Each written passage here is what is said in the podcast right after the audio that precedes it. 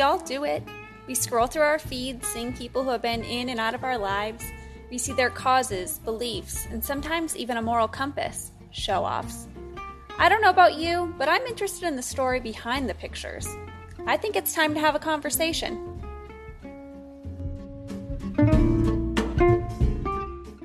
If there was a Tinder for female friendships, I would definitely swipe right on today's guest. She's the creator of the Canna Bomb and has become one of my favorite people on the planet. The hard work, female support, and just humility that Jenna brings to the cannabis industry is unparalleled, and I'm so thankful that she said yes when I asked her to come on. Welcome, Jenna. Thank you for having me. Such an introduction. well, thank you for sitting down with me. I know your schedule's insane right now, but I've been looking forward to this for so long. So, well, I really, really appreciate you giving me the chance to come on and chat with you. I'm a huge fan of everything that you're doing, both in Instagram land and in podcast land and in mom land. Ah. so it's a joy to get to be one of your guests, like your second guest or third yes. guest. Third, lucky number three. That's so awesome. I listened to the first episode. I'm, yes, I'm very flattered. This is going to be huge. And I'm going to be like your third person ever. So it's really exciting. so exciting. I'm just trying to think of where to start because there's so much that you're doing and there's so much that you've done. so, do you just kind of want to start with letting everyone know who's listening who you are and what you do? Sure. Okay. Um, my name is Jenna Hensley. I am a born Texan. Woo! Woo! and um, I've been working in the cannabis industry for the last five years. Um, and what I do now is I run my own CBD bath bomb company called Canna Bombs and we make um, the medicinal soaking experience. So basically, uh, we provide different types of fizzing CBD soaps um, to medicinal bathers, like anyone who uses their bathtub for medicinal purposes, like I do. Um, this is a product that I I selfishly made for myself, and uh, it worked really well. And I I decided that it needed to be a brand and a product, and it just sort of came to life in my bathtub. Um, in 2016, I had the idea. 2017, I went ahead and licensed it and trademarked it and began building the brand. And today, um, in 2018, we're in our first year of sales, and I am having the time of my life just trying to keep up with orders. That's so that's such a good problem to have this early on. That's awesome. I know awesome. it is. It's like, you know, my day consists of me going crazy and working nonstop 14 hours and then like crashing in front of an episode of Shark Tank to uh, reinvigorate tomorrow's workload. I love it. I love it. It's like the dream just literally doesn't turn off because I know like one of your goals is to be on that show. it is. Yeah. I mean, I, I would honestly rather be on the profit, but you mm-hmm. have to have like a failing business to be on there, I think. And yeah, I don't want to go I'm, down that. I don't, I just, I really like the like, idea of someone coming in like Marcus and saying, you know, your cute little office is great, but let's put you in a warehouse with a staff. Like that's yeah. what I that's what I'm looking for. And that's what, you know, Shark Tank can offer too. But um that's yeah, that's my goal is to end up Have you on, seriously considered like going that route? Of course. Um I I've like written my speech a thousand times. I say it in the shower all the time. Yes. I've like almost clicked apply four or five times this year. I'm just trying to make sure that every single facet is buttoned up. So when they grill me, I'm ready. Yeah, shoot back with the answers and be one of those boss ladies on there that actually knows what they're talking about. That's awesome. Yeah, that that I'm hoping will happen in the next year or so. Like a former shark reached out and wanted to put me on an as seen on TV ad. Um, no way. But when there was it was like a couple weeks ago. I was calling oh the mommy Jane and I was like, oh, I'm gonna be on SNL TV. I'm sure she was freaking out too. Oh my god, she she and I call each other whenever like big stuff happens. Um, which it's it's awesome to have this like gang of girls that you are now in. You're in like you're in this group. yeah. You've adopted. my way with us. no, I'm excited. She's coming on next month, and I'm I'm really looking oh. forward to it. Yeah. Good. I love her. Um, I made a collab. We'll talk about that. I'm yeah. sure. Um, but yeah, you, you know, Shark Tank is definitely in the works for me. Um, but I want to make sure that my cost per item is like squared away and I've mm-hmm. found, you know, every kind of manufacturer who can give me the best deal so I can really show that, you know, I'm making a profitable business while I'm helping people. And that is like the biggest trick to this whole brand new industry. And um, I really want to be a pioneer of that. So, well, you are. There's, there's a reason there's the the before Cannabomb, right? Thank you. That's so nice. Oh, of course. what um speaking of ingredients and all that stuff how much has it changed from you know a couple years ago when you got started a lot um so i moved the whole business from oregon to new mexico this okay. summer and that was totally insane to try to move a manufacturing business that was just getting started. Oh my god! Um, because I had to find all new suppliers, I had to find a new space. Um, but it's changed so much just because like I've I've had to find new sources for ingredients. I, I have to buy as local as possible to keep my shipping costs down. Yeah. And um, also moving up in the altitude has really increased my wet ingredients. So it's costing me more. Yeah, it's costing me more money now um, to make the product in New Mexico than it was in Eugene, Oregon, where it's very humid and you know nearly sea level.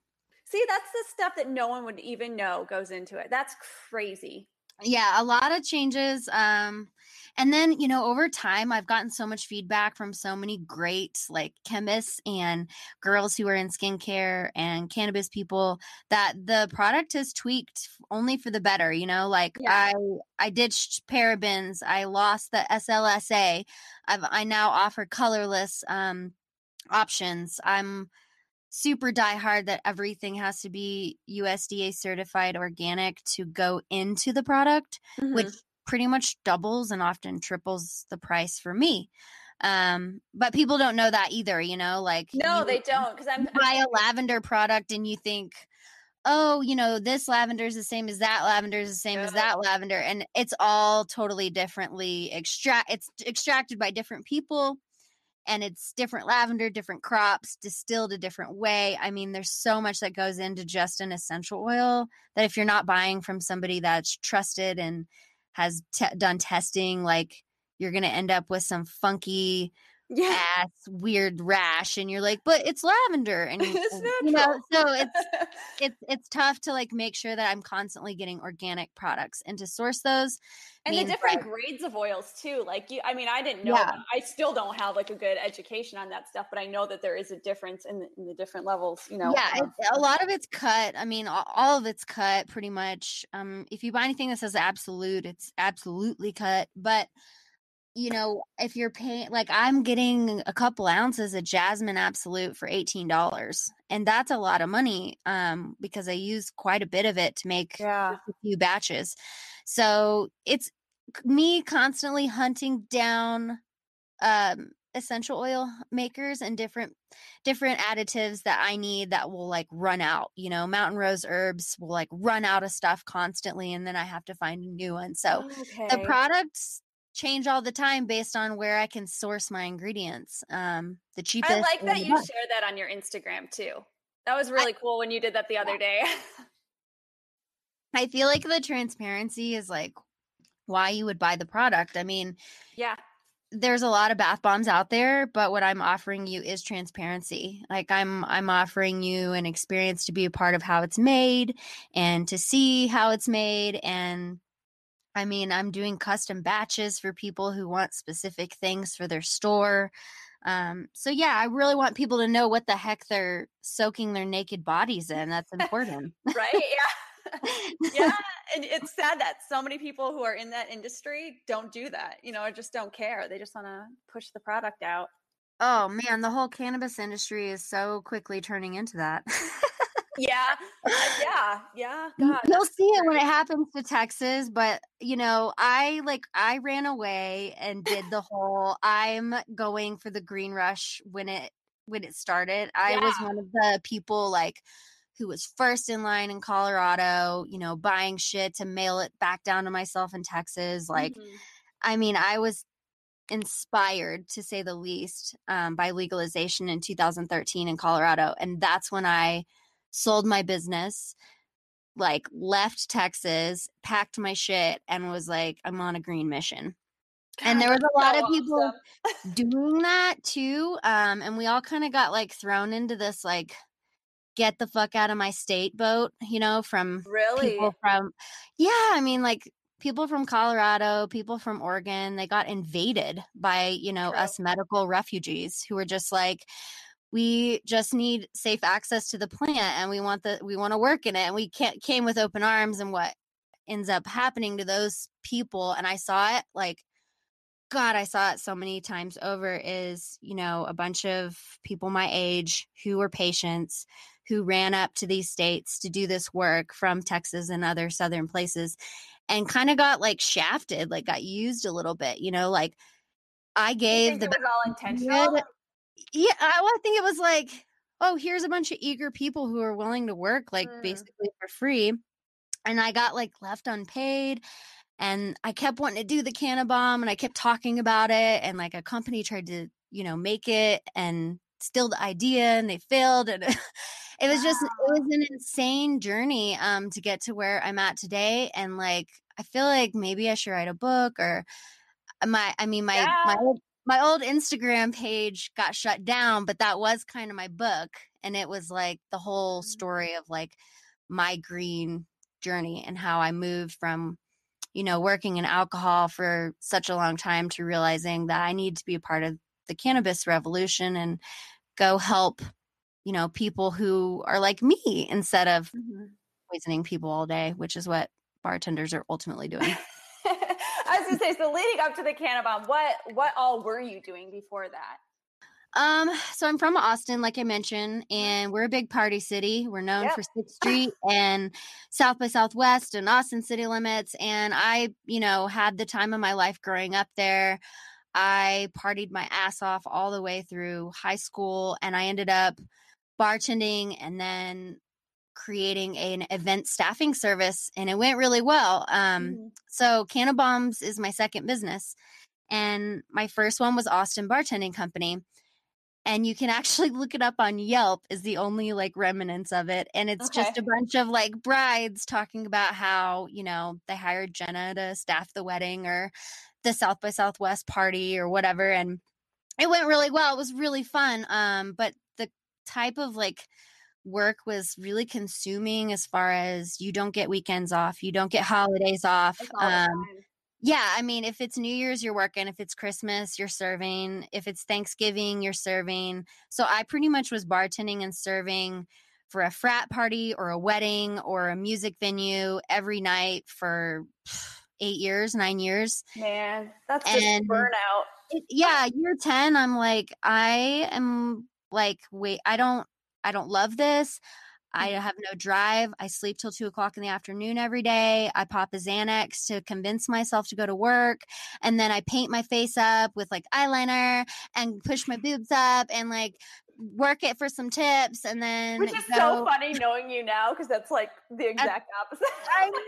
I'm like, I can't even picture that. That's crazy. It's, yeah. I was a very different person. I mean, I lived downtown Austin and I I was definitely a bartender in every sense of the manner. And then, you know, what happened was like at about 26, 20, yeah, 26 years old, I started to like really have bad effects from alcohol. Like, I was such a party girl for so long that I thought that I could always just have six drinks and it be no problem. And then one day I woke up about age 25, 26 and I was having hangovers like that were changing my life and upping my meds over it. I mean, just making me sick. Like mm-hmm.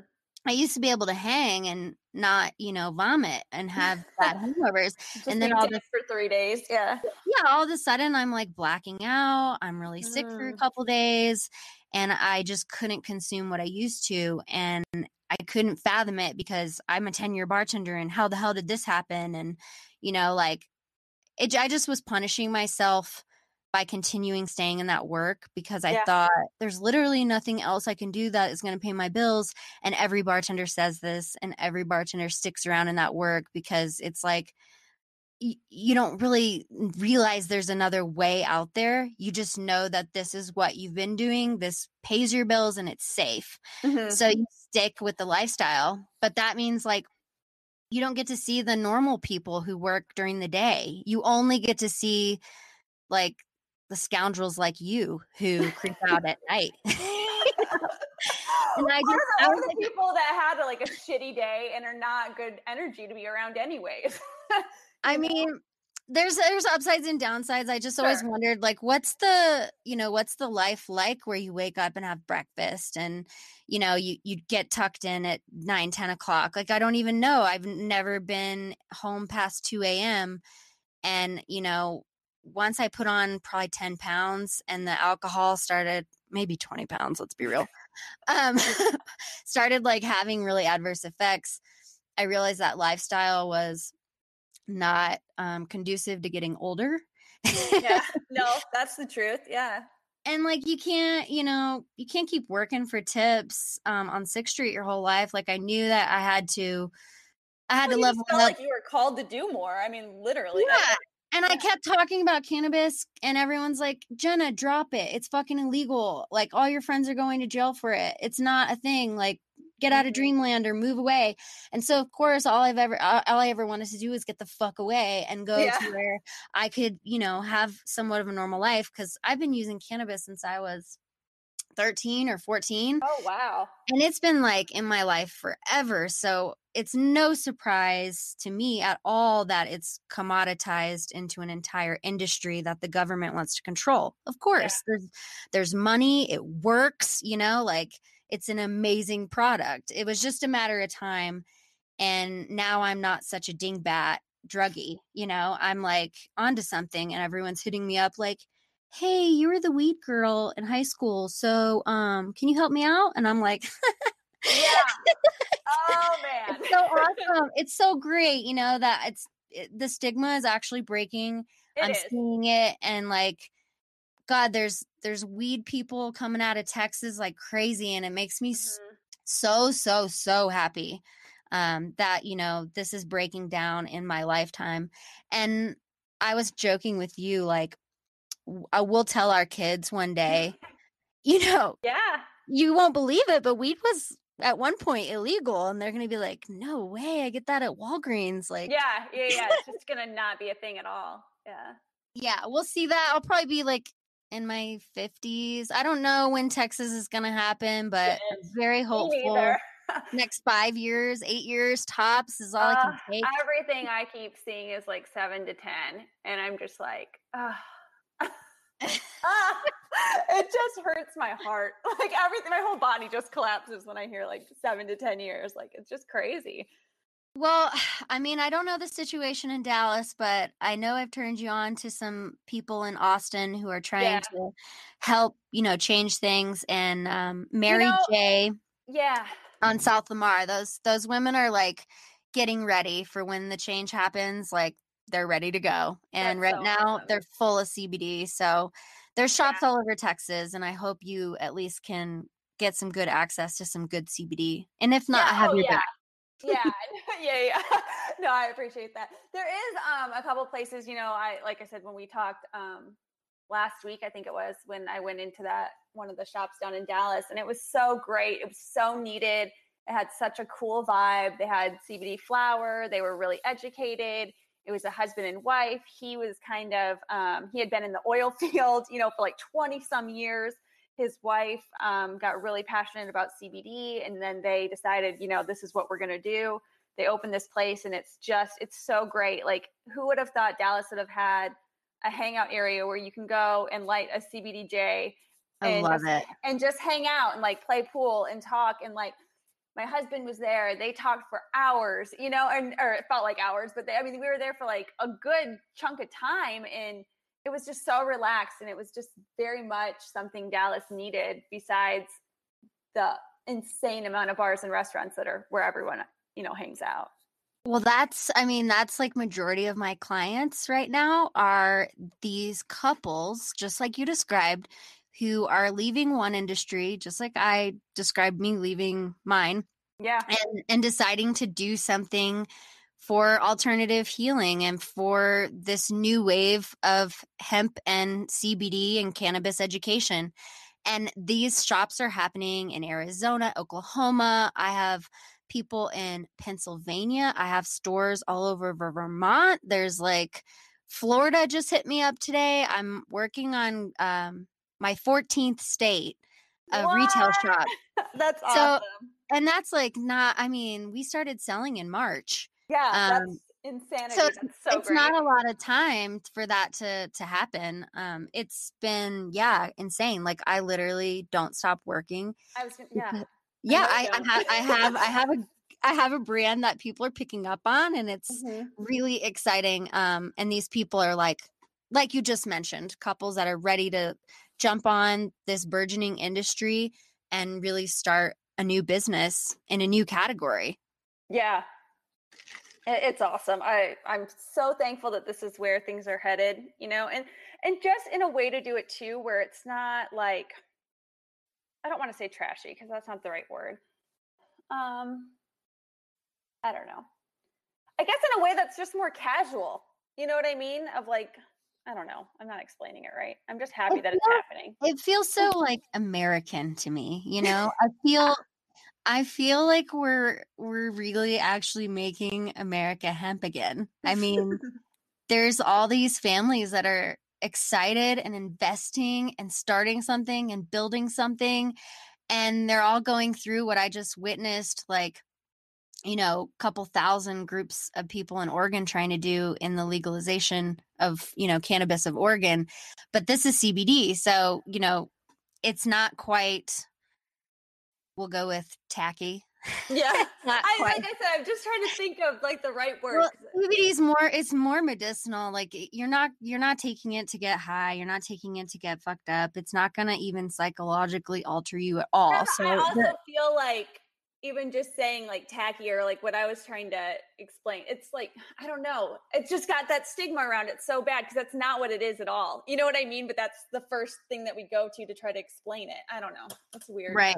I mean, my dad's sending me things that he gets as a senior, like living in senior living, where, mm-hmm. you know, they're like, try the new CBD today. And they're making Shut it look up, like really? Swan's frozen dinners. Like it just looks so, you know, I mean, not that I don't love swans, but but it's like it just looks like is that real CBD or are you selling me like some bunk stuff? There's so many questions, like such a lack of education, but I feel like for the most part the CBD community is focused around patients and, you know, children that are trying this as an alternative mm-hmm. medication mm-hmm. and I don't know, like the THC community is more driven in the potency like how how fucked up can we get? How high can your THC levels you know? And it's more like bro, legendary brand culture bashing, you know? And yeah. and CBD is just a little bit more gentle, but it's totally sweeping the nation. I mean, it is. It is. It's it's, it's incredible to watch and it's even more incredible to be one of the thousands of people who has the same feeling of like man, I fucking told you guys, you know, like I've been sitting here saying this for years, and all of a sudden, bam, you know, everyone's finding out that CBD works and that it is available, and yeah, yeah. I'm I'm glad the education is starting to seep out, and that's something that like is a huge focus for me in 2019 um, I built the brand, I built the product, I'm building the sales, and now I really need to educate people and get some more pamphlets and some more marketing material, do some more trade show, expo. Um, yeah. I'd like, I'm going to do some talks. Um, I want to do more podcasts, anything to like try to debunk, you know, cannabis, CBD, hemp, and answer questions about it. Yeah. And that's kind of why I started this podcast too. And it's not, you know cannabis focused all the time i don't hide it and i think that's part of why i wanted to do this was to end the stigma share stories like realize like this is a part of who i am you know, and it's helped me and it's not crazy. you know what I mean? It's just who I am. And so if we can end the stigma that way by just talking about it within our, you know, th- through what we've been going through, I think that's all you can do to help normalize stuff. I don't well, know. I had a mom who was like witnessing me go through irritable bowel syndrome and mm-hmm. what I later learned as an adult was just pretty much an allergy to sugar. Um interesting. Like you know, if you eat candy or you eat bread as a kid and you sit on the toilet and you can't crap for hours and you're turning purple and you're just swirling around in pain and it just keeps happening, like my mom was like, okay, you know, she's gone through suppositories for years. I was on medication and she came in when I was like, I think I want to say 15. I mean, I don't want to get her in trouble. No, yeah. I was really, really young and she came in with a one hitter and was like, I know you know what this is. Just take a hit. It will stop your your stomach cramps. And I was like, I did know what it was. I had smoked once before. Um okay.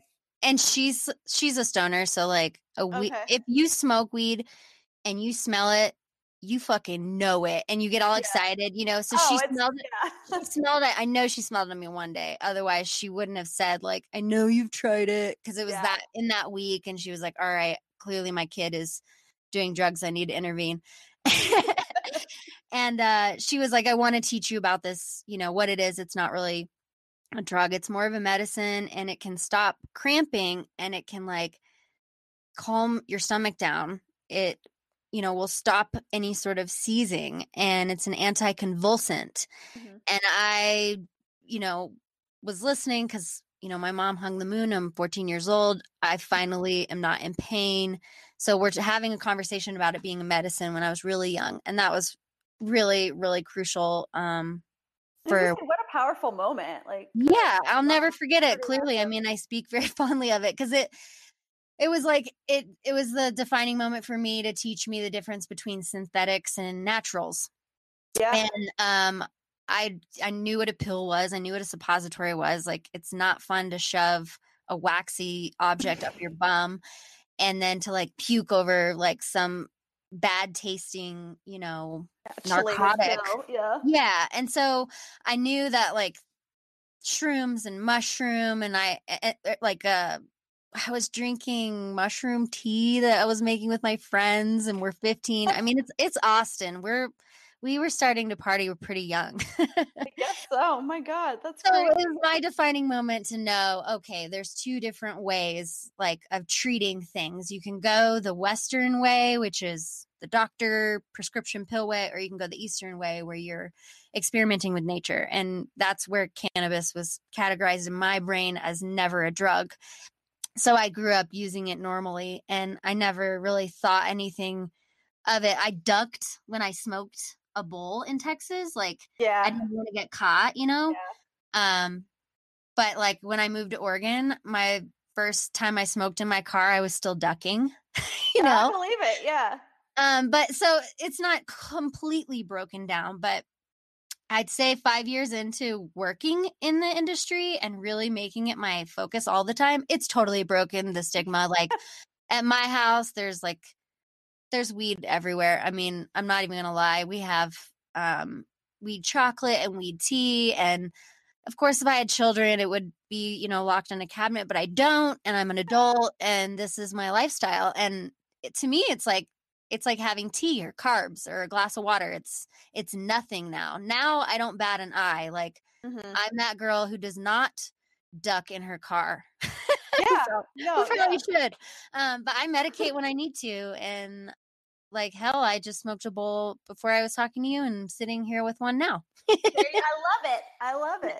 That's awesome. I love smoking weed. I mean, yeah, it's it's an innate part of who I am, and it did start young, um, and it's always been a healthy thing uh, for me mm-hmm. as as I see it.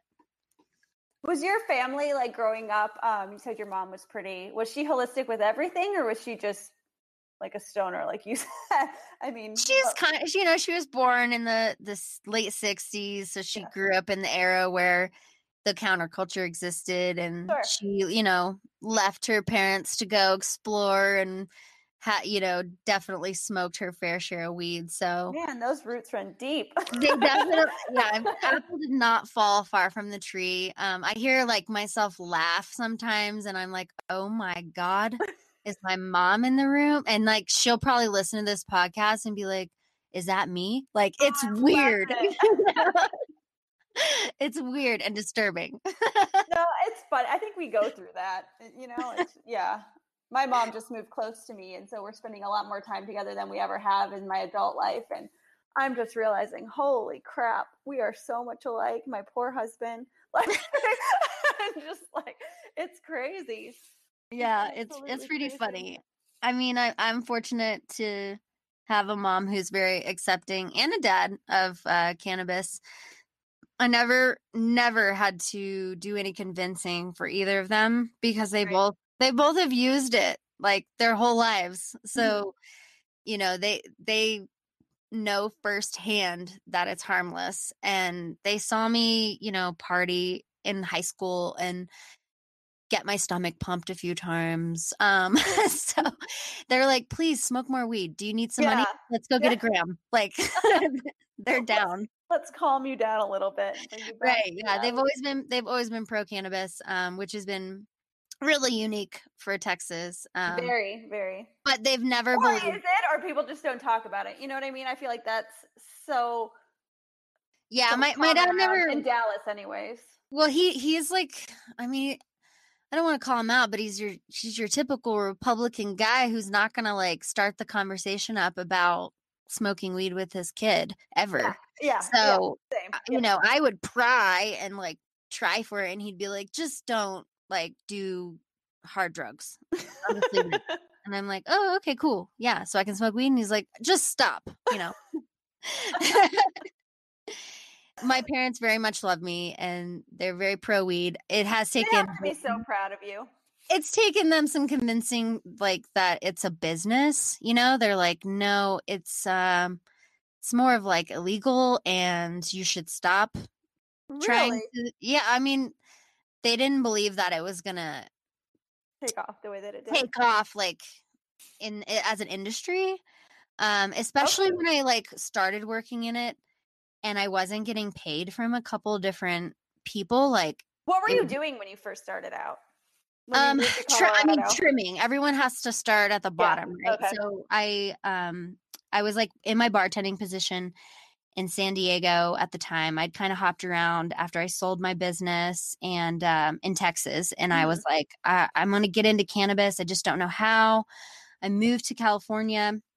And Before I, Colorado, or did you go to Colorado first? I went to Colorado first. I was still living in Texas. Okay. In oh, just okay. I got it. Got and I was, I had my alcohol business going, and I was making some money, and things were going good. And I, I went to Colorado, and it just change the trajectory. Yeah. Um, because it showed me that like a different life is possible and it doesn't have to revolve around alcohol sales all the time.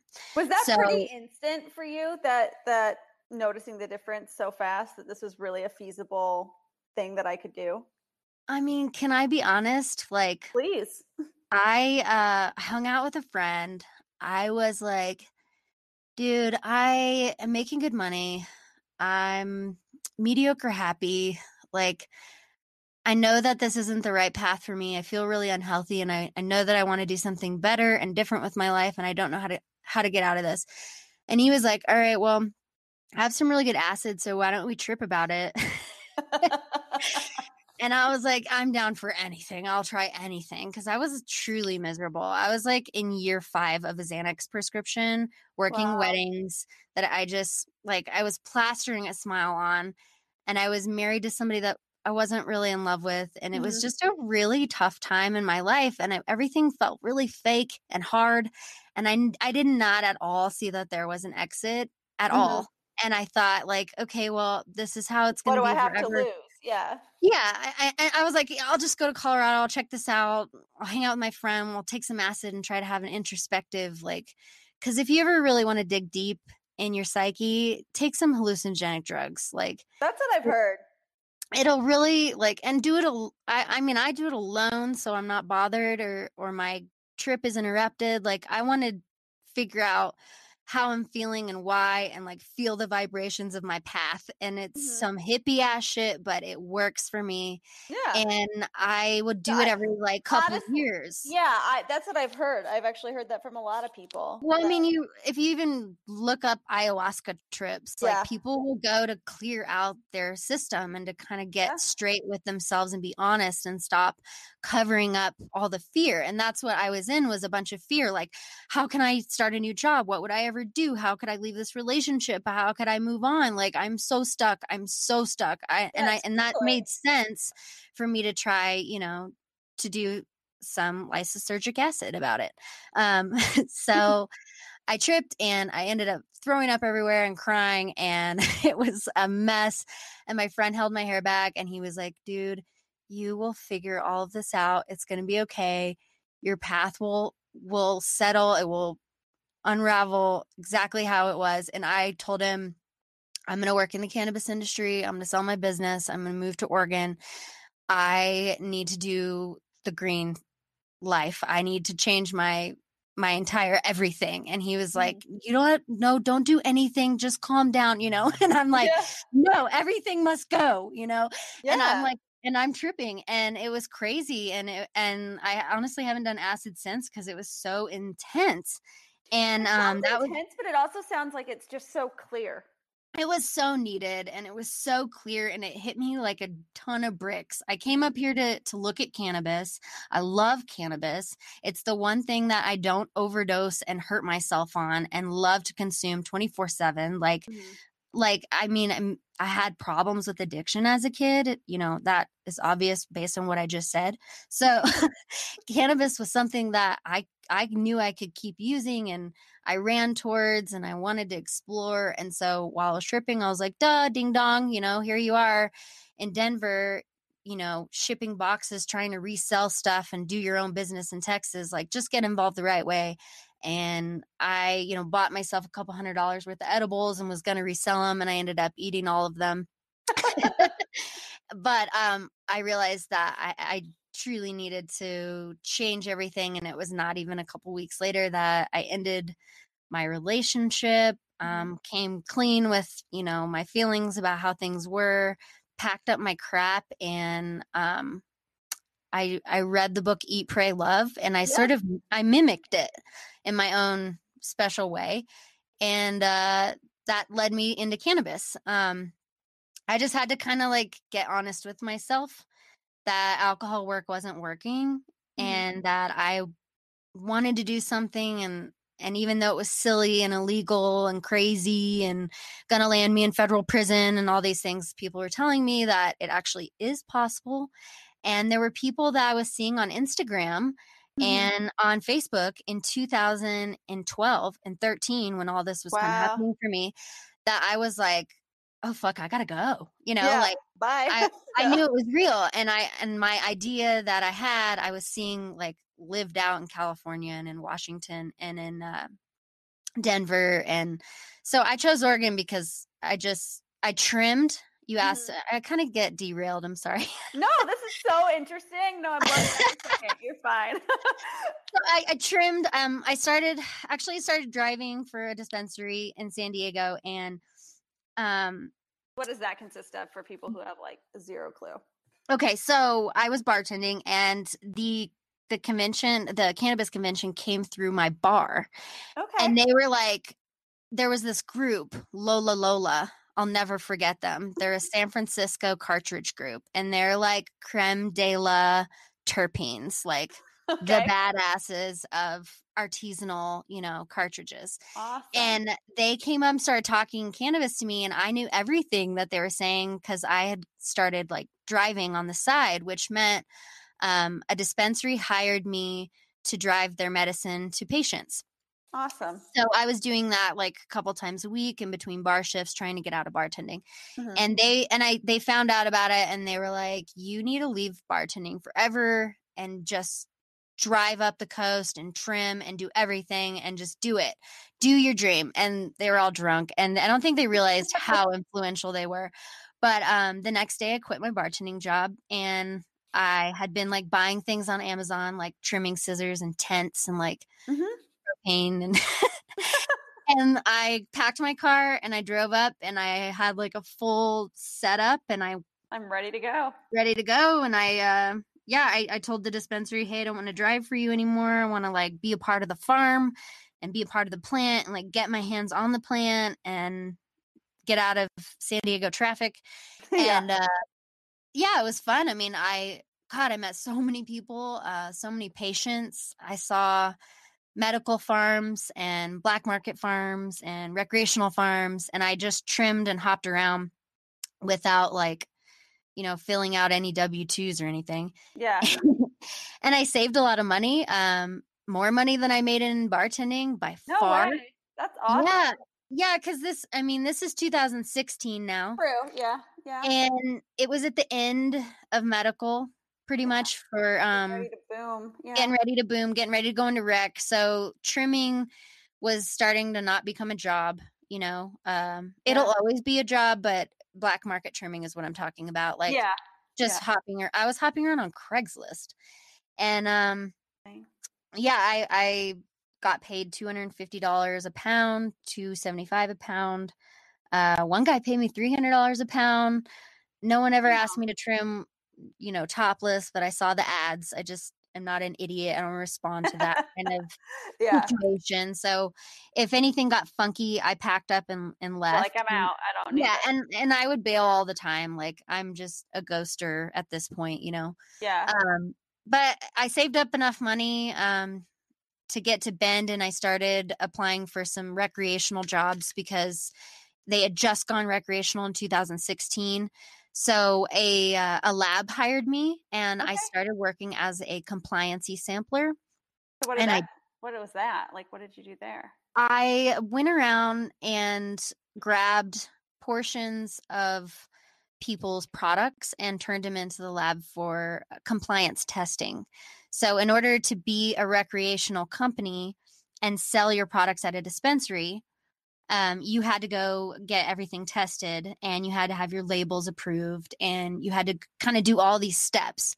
So there's a license application for anyone who wanted to participate and they didn't have any sort of cap on it. They just said anybody who wants to participate, you know, come join the the world's largest free market capital experiment in Oregon and a couple thousand people like ran up there and paid the couple thousand dollars and built their you know half a million dollar facilities and did all the camera work and had to call the lab agent to come over and grab the samples um, every time you want to sell a batch it has to be proven that it doesn't have pesticides it right. has potency testing we had to test for mold we had to test for water content um, I offered terpene tests. So I would I would go in and you know, Billy Joe would say, "I'm I'm a medical grower." And I'd like to sell my weed, and I would be like, like, "Sure, you are." I'd be like, "All right, Billy. Well, recreational is here, and I'm the little birdie that you're going to want to shoot, but you need to pay for your rec license and then here's your new testing prices for recreational oh, cannabis. And if you don't do this then you can't sell your weed to the same dispensary you've been selling it to for years. And he's like fuck you get out of here. You don't know what you're yeah. talking about. Get out of my house. Go back to california. I heard that probably a hundred times and it, i went home crying so many different days just like That's you know brutal. being yeah. beat up from growers and i'm like I'm not making these decisions. I'm just passing them down and I'm barely scraping by financially doing so. So people are, you know, railing on me about these laws and these prices. And I'm just like, dude, I can't even pay my car bill and don't know how I'm going to pay my rent next month. Mm-hmm. Because at the time, like the lab had hired me they didn't factor in any sort of expenses for their lab samplers. So I footed the bill. So new. Yeah. Uh, yeah. It was so new. They didn't even realize, like, oh, wow, Jenna is paying $500 a month to drive samples from Bend, Oregon to Portland, Oregon. I put on 5,000 miles in my first month. Oh my God. Uh, on my car, which was, you know, they didn't pay any mileage.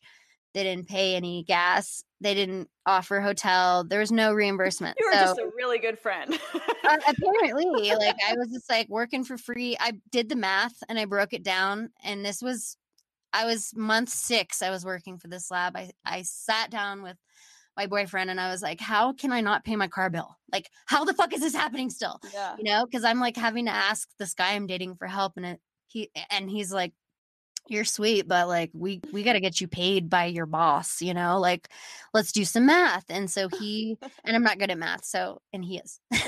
so obviously Same. I'm not good Yeah. at math.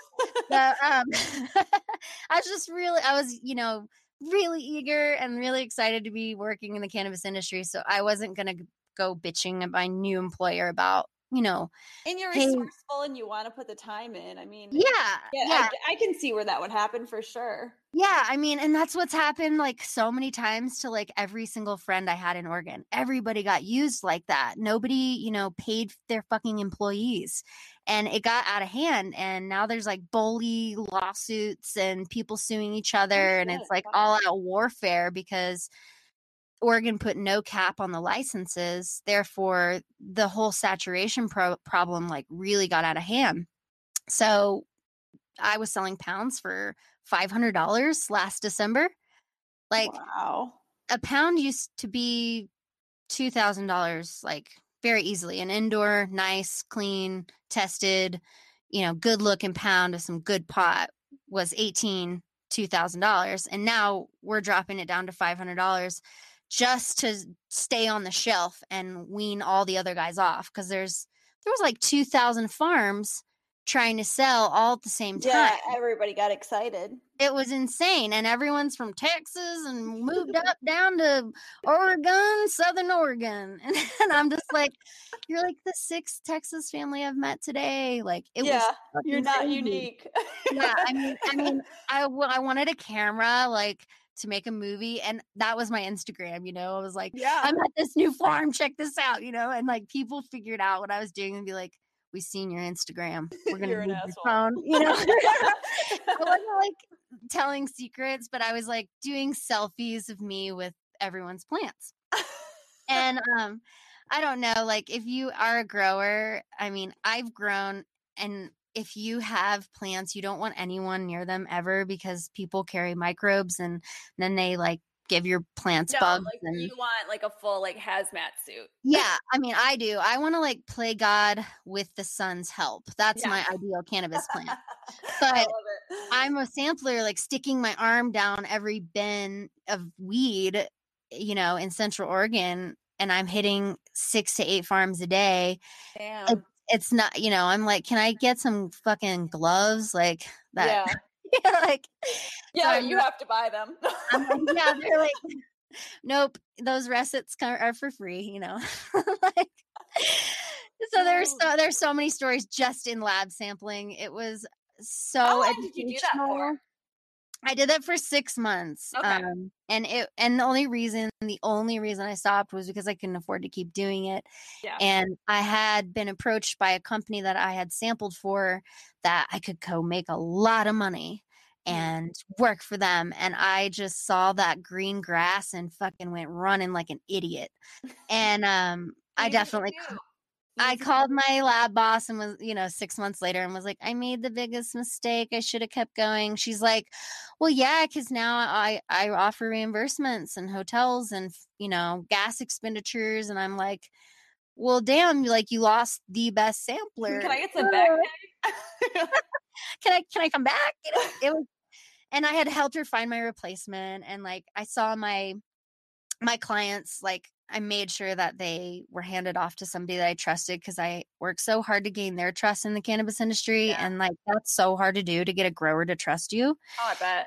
Like I was bringing changes of clothes, buying my own gloves, like making sure that people knew I was going way the fuck out of my way to take care of their samples and their harvest because those results ultimately determined their paychecks. And um, I knew that. So I knew that I was like a really important person. And I, Yeah, I you, well, you I took it seriously, just like with what you're doing now. You take it very seriously, and it shows. I do, and that was my problem with bartending was like I could never take it seriously, and it was breaking my soul because I am a I'm a person who wants to be totally invested in something and dedicated, and I'm I want to pour passionate creativity into what I do, and when I am allergic to what I'm doing and it's hurting me, it's like me beating my head against a wall. So Yeah.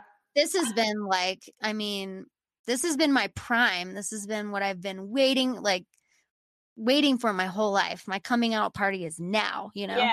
No, I love that. I, no, I that's so honest and raw and I think that's why like the group of girls, you know, that kind of all rally around each other right now, you know, we, we're all in that moment in our different yeah. ways, but we're all just like so supportive. And I think that that is just made this so cool. And I'm like the newbie to the group, you know, and I, I don't even think I'm in the group, but whatever. You're totally in the group and you're taking it home for Texas. Like, I feel like such a jerk because I left and then here you are and you show up and I'm like, thank God there's somebody down there who gives a shit enough to speak up because like it's hard to and half of I guarantee you half of your town that hears this is gonna be like, oh my God, she's oh, totally. drugs.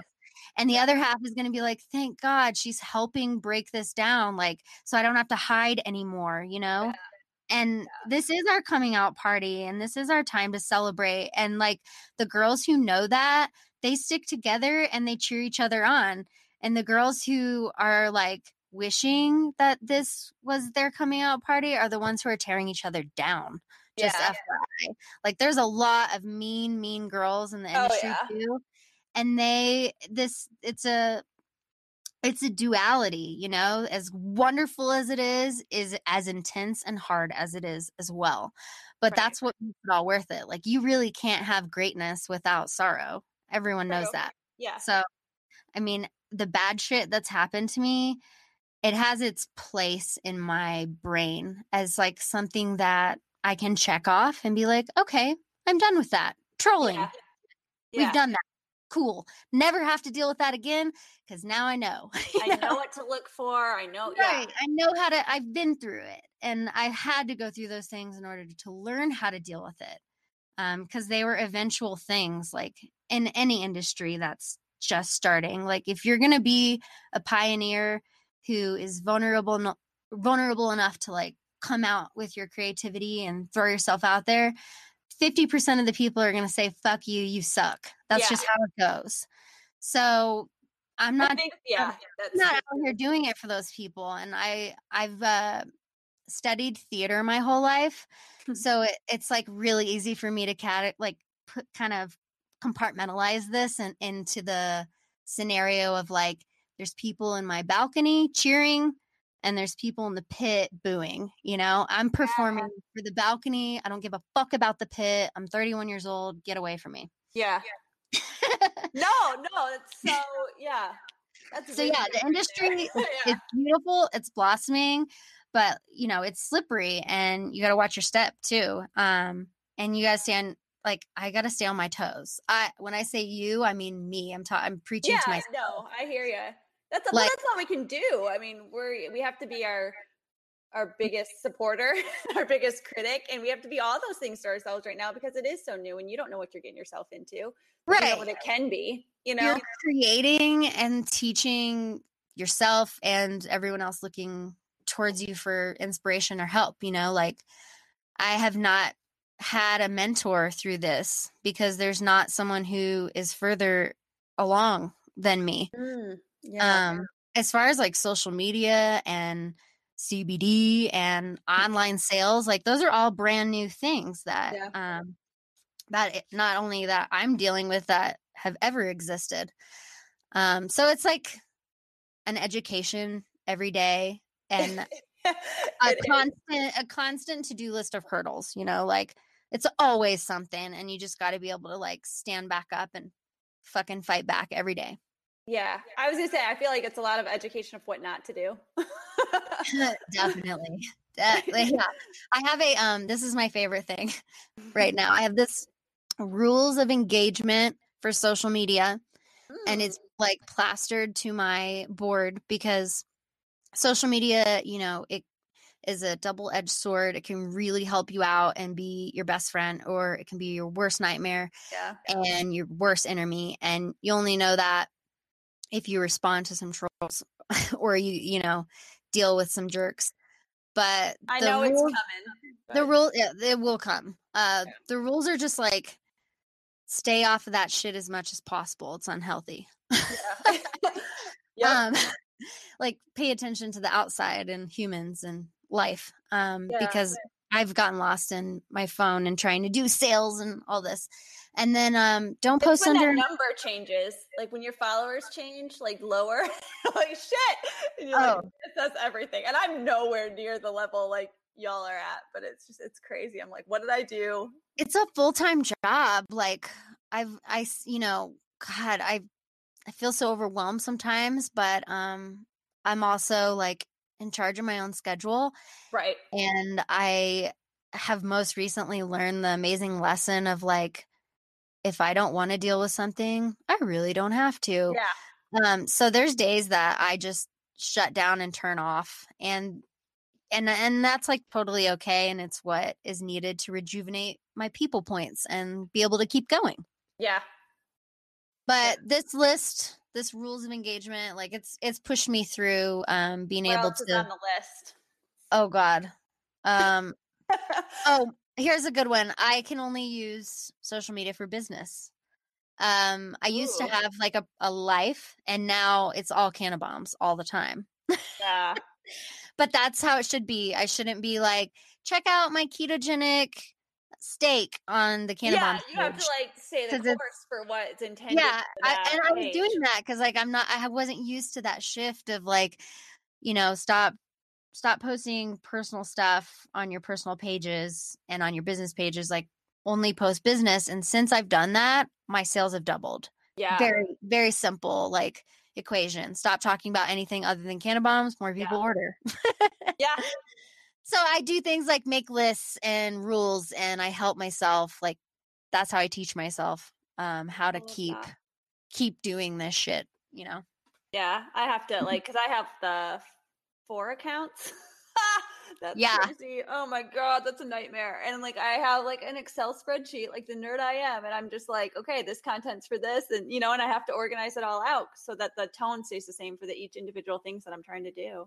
Where it gets really maddening is um with like ordering and shipping. Yeah, that's uh, that's people. That's people like DM me, they email me, they text me, they call me. So I'm getting orders in five or six different formats. And you can't be a dick and be like, "Nope, only use this one." yeah, uh, email only. No, like I'm gonna take your order however you give it to me and bend over backwards. But it's it's a circus in here trying to keep up with you know who ordered what, when, where did they pay, how did they pay, what payment processor when did they pay what's the shipping rate i charge them how um my god like i've been working with my bookkeeper lately mm-hmm. and what i think i need to do is probably shift towards just selling to retail stores yeah because i don't have the staff and i don't have the facility like to be a distributor mm-hmm. i'm i'm at the stage of being a manufacturer and um you know, it's really lovely to be able to ship direct to people. But I think even cooler is like to go to your local store or to support your local business. Like we just said, there's so many CBD companies that are popping yeah, up. let them take that on if they want to ship I, it to their customers. Yeah, and, and I'm kind of getting the feedback like, hey, you know, your website, you're competing with me because I'm now selling to online retailers. So oh, yeah. what I want to do is just like give the sales job to somebody else and focus on what it is I'm good at, which is making the cannabomb. And, you know, most of my time has been like explaining to, you know, a lady how to download Venmo on her phone to pay for the order that she processed because oh, if, FDIC banks won't will not support me taking direct transact. But CBD is legal. I'm like, I know, ma'am, but I can't take a credit card yet. But why? I had to like send a couple articles, and then a week later, she ordered a twenty dollar product. And mm, yeah, not worth your time. I mean, I hate to say that. You're happy that they want the product and stuff, but I'm thrilled that they want the product, and I keep yeah. doing it, and I'll never say no. And that's the yeah. problem. Is like I can't grow my business because I'm working 24 7 on like this payment processing problem, which I get calls like every day from different CBD companies that are like, Hey, we see that you've tried to work out some weird thing on your website. Can you tell us about it? And I'm like, I don't have oh. another two hours of my life to explain this one to you as well. No, I can't. but of course, I do it because, yeah. like, because it's you know, the right thing to do. me. I mm. well, I mean, I called I called several CBD brands that are known and loved by all and said, Hey, I'm Cannabombs and my website's gone down. PayPal froze my funds and I can't get Chase Bank to authorize, you know, them as a merchant because it's CBD. And they're like, We're so sorry we can't talk to you. That's private trade secret. And I'm like, Well, let me just talk to your manager and we just put in an inquiry and like let them know who it is and like it just they just would not help me so when people down. yeah i got shut down by every single company that i asked for um any sort of payment processing solutions because it's a really big problem for cbd businesses right now still mm-hmm. and the only way to do it is to do offshore high risk banking um, which basically means that if you wanted to pay for my products on my website with your Visa card, we're gonna say it's something else, and they're gonna call yeah, it. Yeah, right. Like, that's how a lot of people buy like seeds to grow and stuff. Yeah, yeah. There's a loophole, yeah. and I have to like jump through it. Um, yeah. and it, and it costs a bunch of money for me, and it's risky because they can shut it down at any time, and then take all the money in the account too. Yeah, and so no I've whatsoever. I've not. Yeah, I like filled out a couple applications, and I just was like, I think I just need to wait it out because there's all these elections and I have mm-hmm. faith in this. I have for so long that like what's another few months? Yeah. Um, but yeah, I think, you know, things will change and Chase Bank will jump on board like they know how many businesses are CBD like I'm not hiding behind any other DBA. I'm not you know, right. Jenna's Wellness Company. I'm Cannabombs all the way. I test all my products. I use tested material. Everything has got to be legit, or I don't want to sell it. I don't want to be a part of it. So, yeah. yeah, it's just a matter of time. And um, I'm patient. I've been patient long enough. You know, I can be patient even longer. I think uh, CBD is. It's obviously going to happen quicker than THC. Um, but as soon as the banking gets freed up, like I really believe we can get going on making some money as an industry. Yeah. Yeah, I can see that. There's just so many ideas. You know, there's just so many ideas and so many different things that you can do with it and it's it's exciting, but like you know what you were saying earlier you're going to deal with people that are in it for the wrong reasons you're going to run up against people who are going to take your ideas you know it's just ugh. Ugh, yeah, I was working yeah. sales like when I got lured out of the lab job mm-hmm. um, for this cartridge company who I won't name because they don't even deserve it. And uh, and uh, they um, had me out selling. I think it was a half gram cartridge for twenty dollars, and at the time, at a wholesale twenty dollar price, everyone's coming in at twelve and thirteen Mm-hmm. They were like, "Sweet cheeks, you're you're cute. You got a craft pretty box. You know, you're telling me you're all terped out. You're like the 40th cartridge girl I've seen today. You're taking up my time and your product is too expensive." And then I would leave a sample and then the sample would like blow up in their mouth and they would never call me again. And I couldn't sell it and it wasn't make it wasn't moving because it was defective and the weed that they were using like it tasted like rubber. Everyone had this had bad commentary on it and it was mm. it's so hard to sell a product that you like don't believe in because all of your friends are like ew you know? Like no but really guys. I was hanging out at the cannabis club in portland which if you ever go to oregon that's a month on our list um, to go. That is like the coolest place. Shout out Mike. Shout out Phil. Shout out everybody at the Cannabis Club. I miss you. I miss. I'm gonna go place. and like name drop so hard. Just be like, just yeah. I. I'm with I'm with idiot and like I have to wear a Cannabomb t-shirt. uh yeah, they have they had industry night every Monday.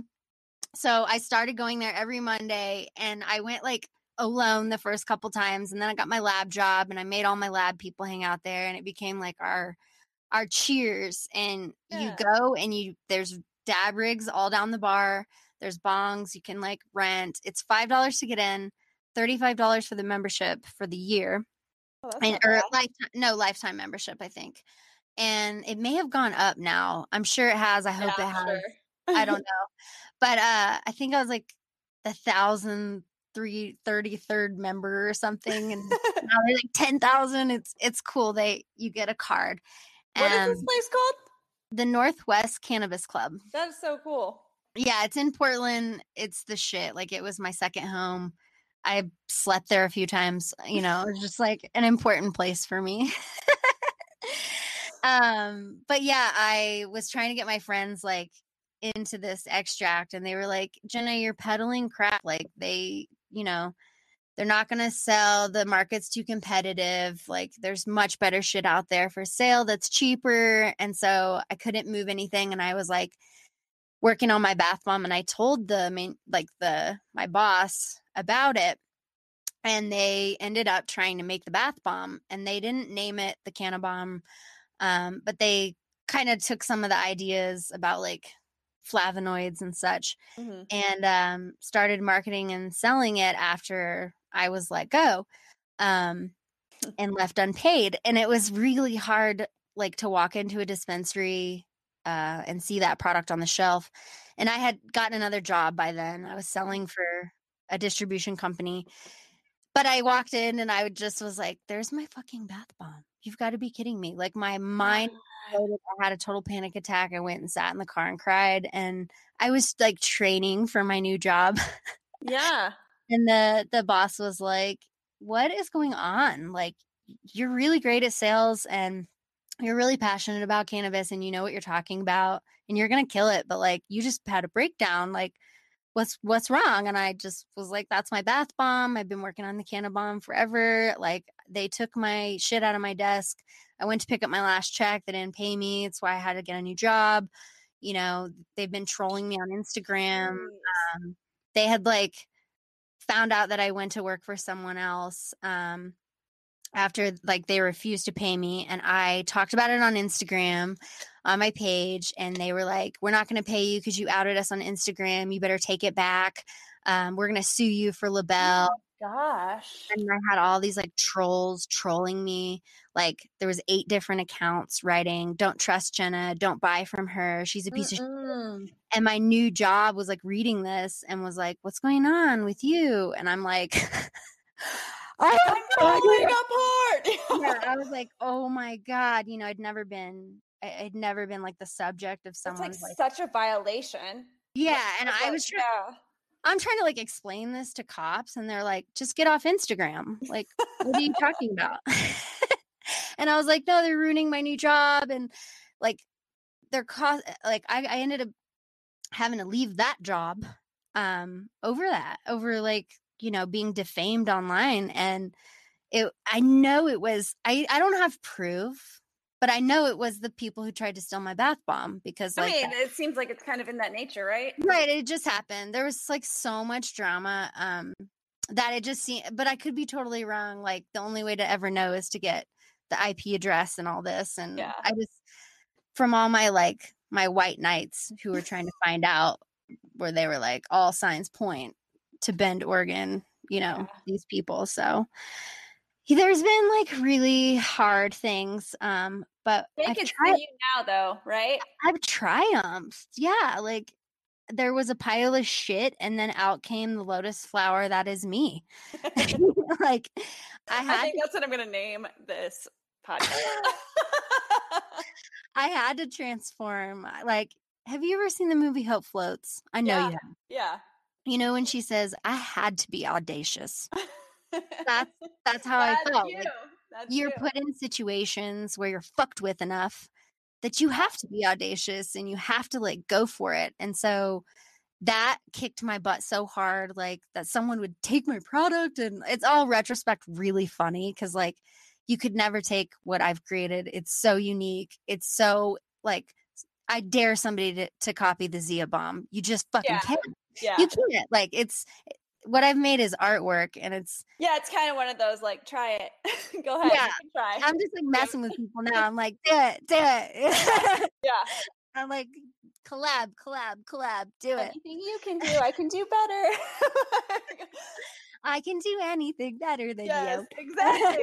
that's exactly what this is. It's it fuels me, and that's what's fun about the whole cannabis industry is it's free market capitalism. It's like people gunning it to their creativity, and that's yeah. How what I enjoy about being American. Like that's what I enjoy about a democracy, and I think it's fun to put yourself out there and create something. And sometimes it's not fun. Sometimes it hurts and people say mean things, but life is like really boring if you don't try, in my opinion. Yeah, that's what this year of my life has been. Like I turned 33 in September and I think in August I like got the itch and I was just like something is like overwhelming and like and now I just I literally can't stop. Like every idea I have, I'm like, I'm gonna try it. I'm gonna do it. Good, just, good. You, know, you, should be like that. I mean, wild, but it's it's funny. It was almost like instantaneous with my birthday. I mean, I, I, it was like a slow metamorphosis for me, but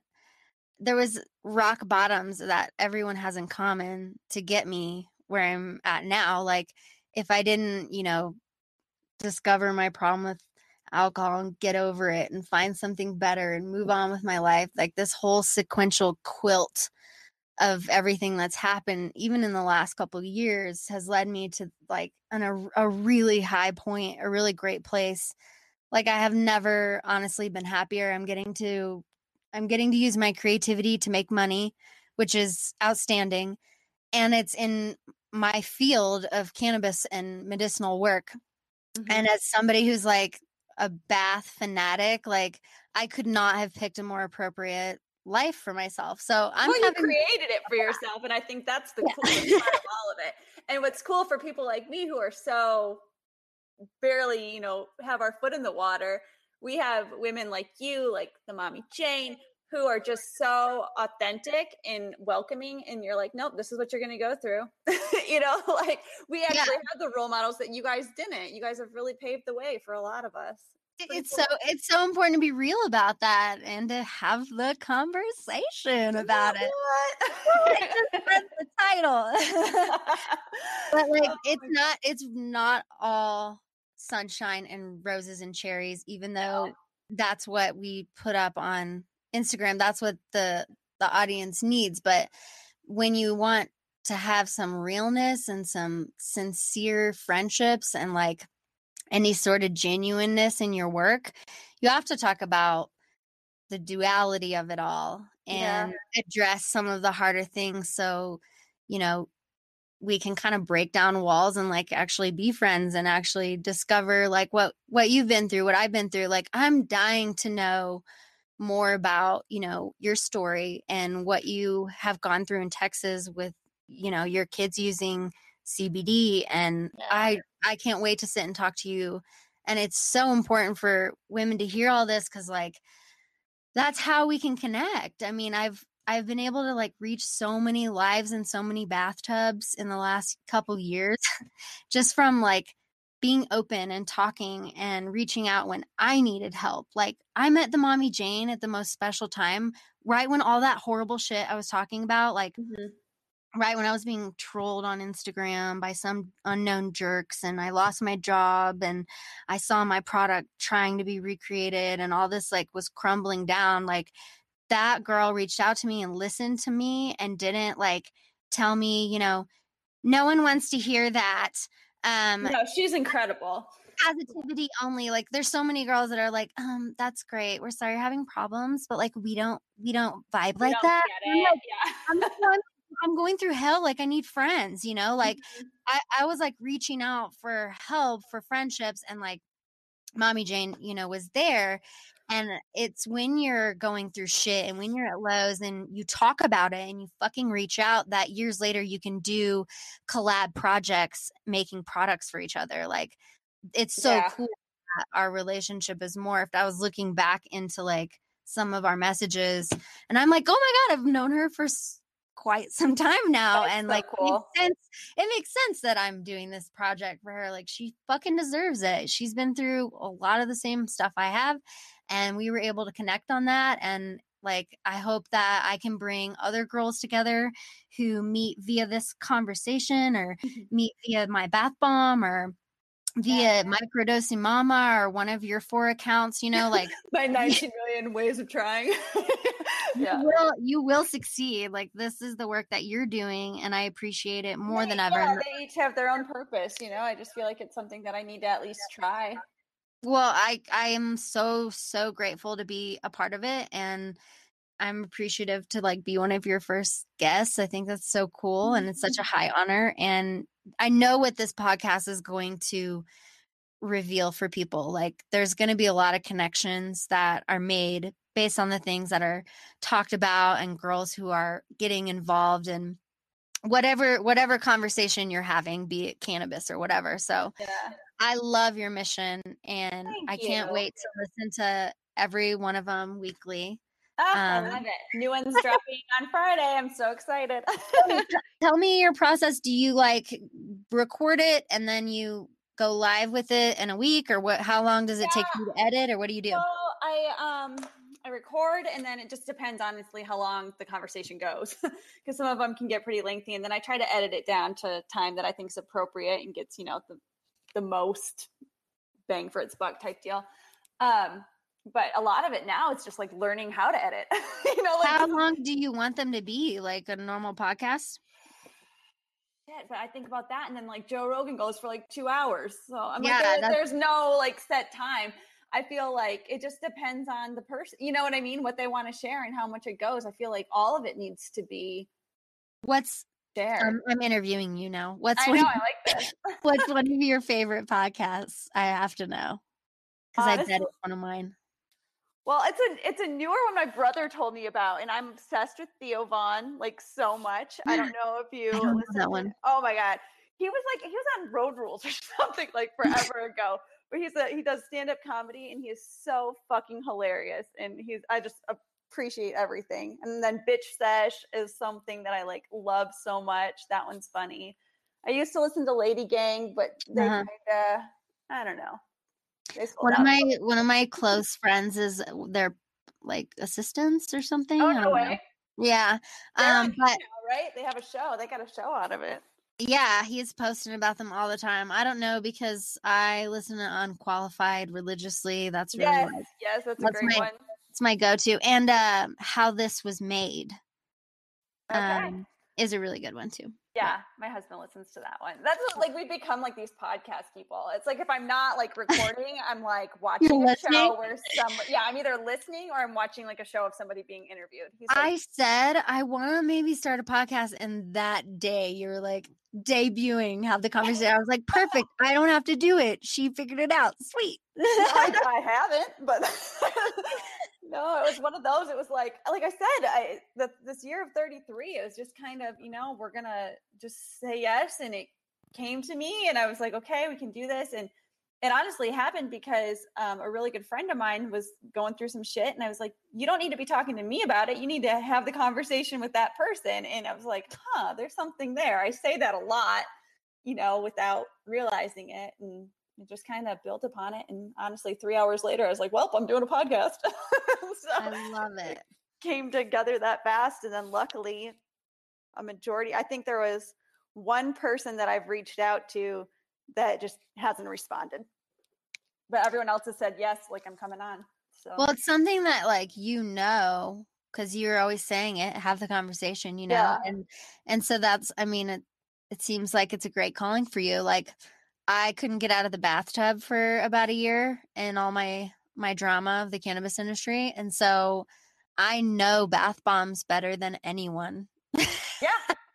I can say that, you know, wholeheartedly. Like I've purchased as many lush bath bombs as any Instagrammer out there for sure. Um, I was like buying all these different brands and smushing them up and putting my yeah. own cannabis in them and and oh, then I awesome. Yeah, I mean it was something like I know. So like stick I, I just want to stick to what I know and stick to what I'm good at and um it's fun to it's fun to like blossom as an artist when you're floundering around forever wondering what's my craft, you know? yeah. Oh my gosh, yeah. So what's a typical day for you then? Like right now, I know it's crazy because of the holidays and stuff coming up and all these amazing collaborations you're doing. But typically, what's what's a day in the Cannabomb life like? Yeah, lately it's been like crazy because of a lot of holiday stuff, but um, and and just my willingness to like make new stuff, which yeah.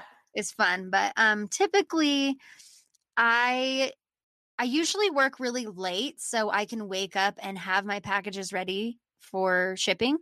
Oh, um so, so, um and that's that's usually 3 to 4 days a week like I re- I ship I stay on it. I don't want anyone ever waiting. Like I know people follow those tracking codes and yeah, I'm on guilty. it's like my nightmare that I miss one. So, um yeah, I, I, I go through um, my daily shipping list and make sure that I have everything loaded up.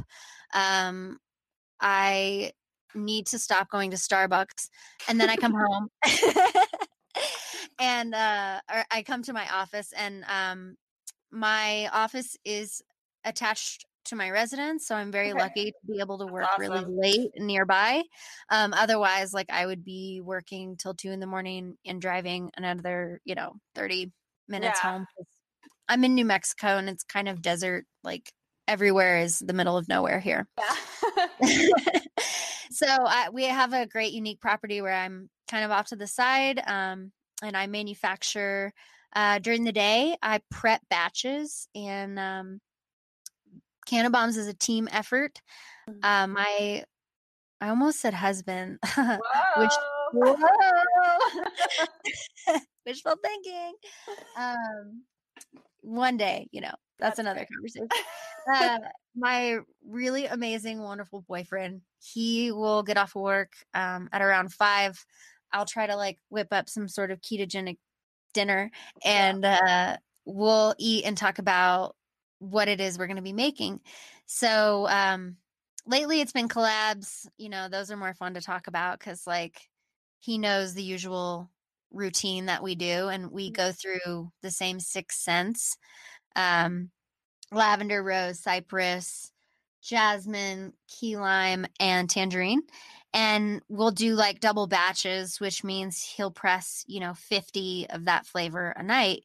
So I do all the mixing and um, that's a lot of work. It doesn't really sound like it, but no, it it does. I've seen your videos. Like that stuff does not look easy. I think I told you the other day, like my back hurts just watching y'all work. It, everything's hand mixed, so yeah. I don't have any electric mixers. There's not, you know, this isn't a commercial kitchen where I have big bowls and everything like i'm hand massaging all of these ingredients together um, and that is because like you have to do it gently. You have to do it at a certain speed. This is like baking, and we're at a high altitude and we're using a heavy pressure that slams down on the mixture and and then it forms the bath bomb and it's really fragile. Mm-hmm. So it has to dry in order for the ingredients to set. So there's a lot of like factors and it took God, it took the reason it took so long to bring this product to market and one year of research and development and testing and trials and trials is because I couldn't even make the bath bomb at first. Like yeah. it's so it's so difficult to get this thing to stick. And people who think, "Oh, well I can make some soap. That seems easy." Like please go for it, you know? It takes time. It takes And you're use the pure shit. Like, you know what I mean? Like right. that's part of the component of it too. Right. And if, you know, if you're using like synthetic stuff that's cheap and easy and quick, you can make the bath bomb a lot quicker and easier mm-hmm. for sure. Um, but because I'm setting really high quality ingredients um, on a high pressure mold, it's a really like it's a really gentle, fragile situation. So Damon, um, my boyfriend, has like worked with the mixture long enough to be able to really get a nice shape. Mm-hmm. Um, like a big jumbo size bomb that doesn't have any cracks and is perfectly smooth and has a nice edge and you know nice finish um, there's a lot of things that i look for and i'll reject bombs. So he knows that if it's not perfect it goes back into the mixture and then we redo it. And it takes time and we have uh, we have charts that talk about failure rates. So you know if he's pressing and he failed like six bombs in an hour, then obviously something's wrong with that batch. Yeah. And then I go into, you know, the oil, I go into the extract, I figure out, you know, where was it sourced, where was it made, and that's what's led me to like only buying from certain people. Like I won't even fuck with certain essential oils yeah. because they won't my my bombs won't set. They'll they'll show up with dots, they'll show up warped, they won't dry right. Like if you have the perfect essential oil um, blend, you know, with like a base oil, which is usually hemp seed, mm-hmm. which is cold pressed, 100% organic from Canada, or um, an MCT oil, like that plus the essential oil, that is what's keeping the whole bomb together. So you can imagine, like, sometimes they break, sometimes they crumble, you know, sometimes people are like, I opened it and it and it broke. Well, if it's hot at all, those oils are gonna kind of yeah, they've got to go somewhere. Gonna, yeah, they're gonna go somewhere. So like debunking, oh, it doesn't work anymore. That's you know, if if the heat happens and in shipping and like you open your bomb and it's crumbled or it doesn't fizz or whatever, there's still CBD in there. There's still essential oils in there. There's still baking soda and Epsom salt and all the great things that are listed detailed on the back and yeah. you're still going to get all the same effects. Um, but there's so many different factors that can happen from creating it to packaging it to shipping it to getting it in your tub. Um, it's like a baked good you know it's yeah, it's yeah incremental really for sure. Yeah. So it's taken a lot of trials um, and a lot of time to like get the recipe down how the bomb can stay together the best you know and be be the hardest and roundest the best bomb it can be I love that. Do you like the um, part of the research behind the ingredients? Is that I mean, obviously, because you put a lot of time into it, but do you enjoy that part? oh, no? that's that's my favorite part. Like I could tell. I I love that part because that's what makes uh that's what makes my product unique and that's what makes any really good product really good like fire in fire out we like to say yeah. in the cannabis industry you can't take burnt old shitty weed and t- spin it into gold and try to sell it in some pen for $20 on the half gram. Yeah. No one's buying that shit. It speaks for itself once you know. No, it's true. Once you know yeah. what it is. Yeah and that's why transparency is so damn important you know? Yeah i use now essential oils i use mountain rose go out go out buy their stuff try to make your own bath bomb like experiment with it enjoy it those brands are amazing i've done my research and my homework on them i've shown up at their factory i've mm-hmm. met their employees like so i happen to know firsthand that's why you yeah i want to know like i'm inquisitive little shit you know? Go get up in their stuff just like my lab days. Um, but yeah, that was my favorite. Other than like what I'm doing now, that was my favorite job in the cannabis industry. Um, getting to meet different producers and manufacturers taught me everything I know. Just such a wealth of knowledge. Yeah, like if you're looking to get involved in cannabis work, I highly suggest you go find a lab and whatever it is you want to do, grind up weed and be a technician, they need those people. If mm-hmm. you want to drive samples from one city to the lab where the machines are, that's a whole job. Like there's so many positions that labs offer people and they can really get their foot in the door. Like I saw all the behind the scenes on topical companies and I'm sure all the people who have seen my brand come up are like, great that was my tester you know? Yeah yeah. That was my inspiration like i i was behind the scenes like watching big batches of salts being made and i was like hmm there's no bath bomb you know? Yeah no you saw a hole and you're like i'm gonna fill that with a bath bomb. Yes definitely and i've stuck to that and that's like gonna be key to my success i can feel it like I, you know, I branched out a little bit. I make soaking salts and they I live for that sugar scrub. You know that. they're, they're, all the new products are freaking awesome. So but like I think yeah, I'm going to break your heart. I think I'm going to dial it down. I'm discontinuing the scrubs. I knew it was going to happen and I'm going to have to buy them all because I freaking love them. That's what happened. They're killing me. It's so I'm hard sure. I'm sure. It's such a good product though. Can you just oh, like bring one you. out like once a year and be like I'm just yeah, try a new product out and see if it's like worth adding to the line. Like what and when I mean worth, like I I'm you know, people don't know this, but I don't have any employees. Yeah, it's you're all me. Yeah, so, Damon for sure. Me and Damon, yeah. Like I, Cannabombs exist because Damon and I, but if I had an employee, we would be really kicking ass. And the the reason I gotta kind of reel it in and focus on my one product is because I only have so much energy yeah. and time and life in me. So I want to yeah, make. You have to be smart about it. it yeah, it'll come back or, or, it won't. You know what it I mean? Costs like so much money to add a new product line. I can't like, even imagine. Yeah. My my favorite is like I've seen a lot of um mom and pop CBD shops that that have the agenda of we don't want to pay that price. We're just going to make it ourselves. And then they go and they I love it. It's, it's olive oil. so entertaining to me to watch because it happens every time where they go spend all the money, they realize they need a whole factory and that they need shelving and vats of Epsom salts and that yeah. and mixers and all like racks and baking racks and machines and it goes on and on and on. And by the time they've purchased everything to make their quote unquote cheaper product, I'm getting an email saying like, hey can you just like white label for us or and i'm like yeah did you try to make it was it fun you know it's great and that's what's taught me to stick to the bomb because it's hard to do and yeah. it's unique and people so have tried and yeah yeah and it's becoming really artistic like the collabs and the yeah, different talk about those talk about those what was your the, first collab that you did that you were like oh shit this could be something um, I want to say the outdoor Phil collab. That that one was fucking lit, if I may.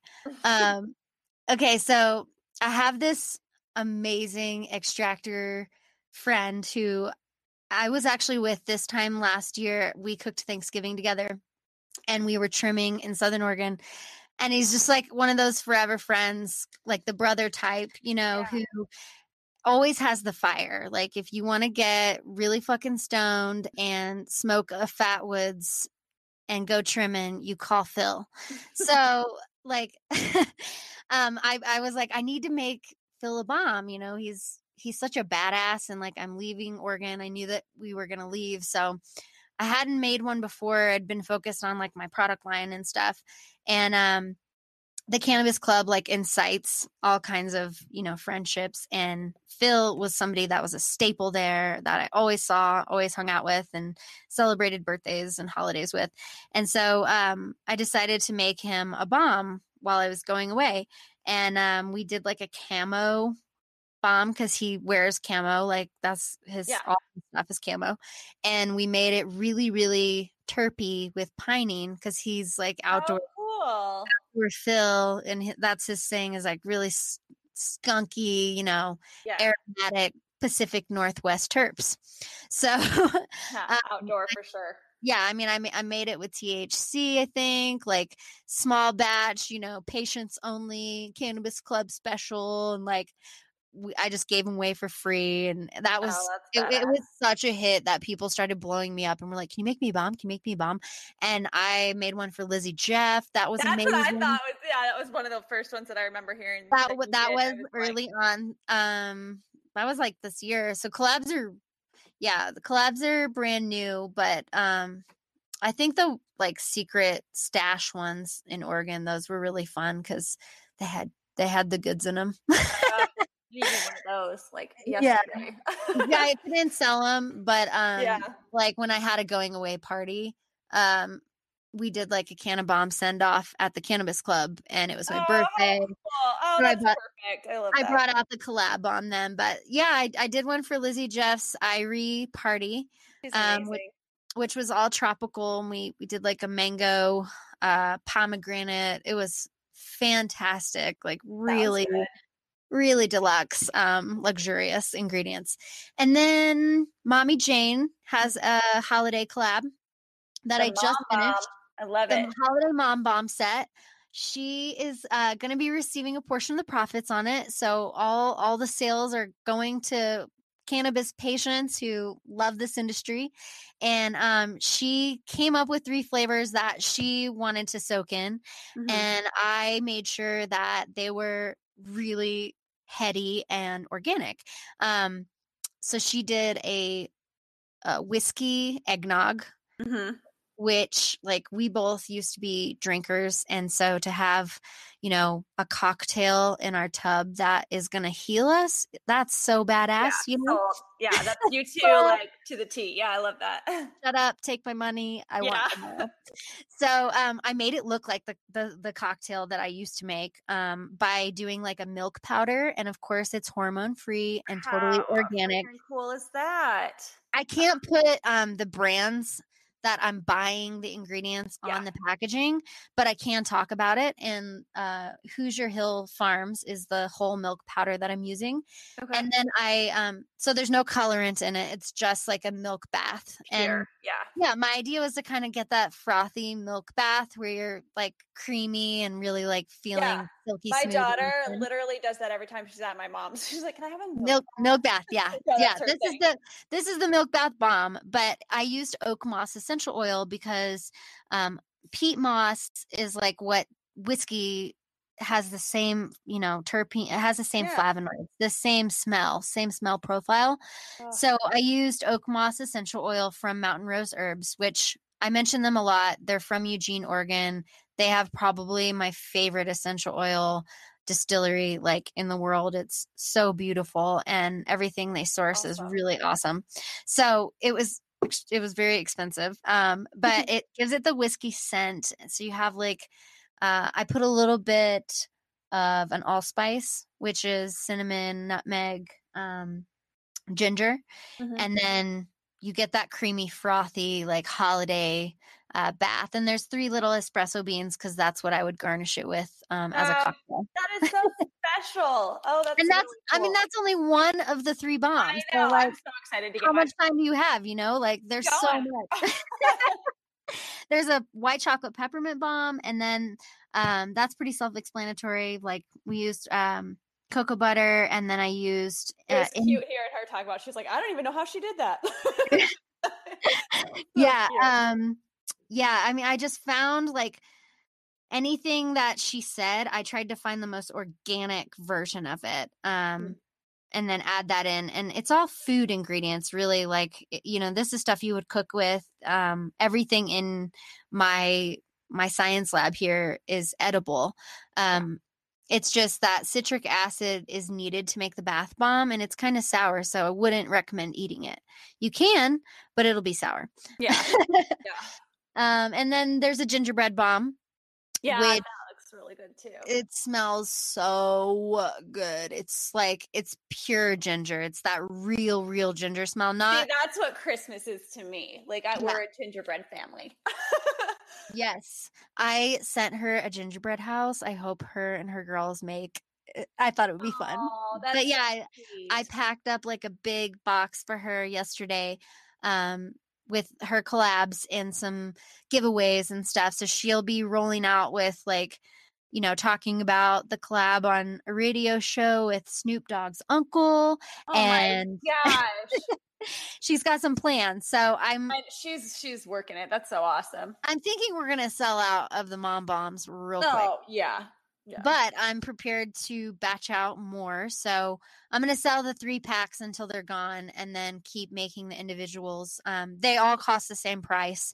It's Yeah. just that the three pack packaging w- was a bitch. So, Yeah, um, it looks beautiful. it, yeah, my best friend and I, we got on FaceTime. I took her through Hobby Lobby. I took her through Michael's. We went through Target, Walmart, everywhere Yeah. and I was like, I need the perfect ribbons, the perfect crunchy paper. Like this girl deserves everything. So we went to town, um, me and my best friend, and came up with the packaging. So it was a true collab on all sides. Like everybody's been involved on the mom bombs. That's so um, cool. And then there's uh, a New Mexico three pack.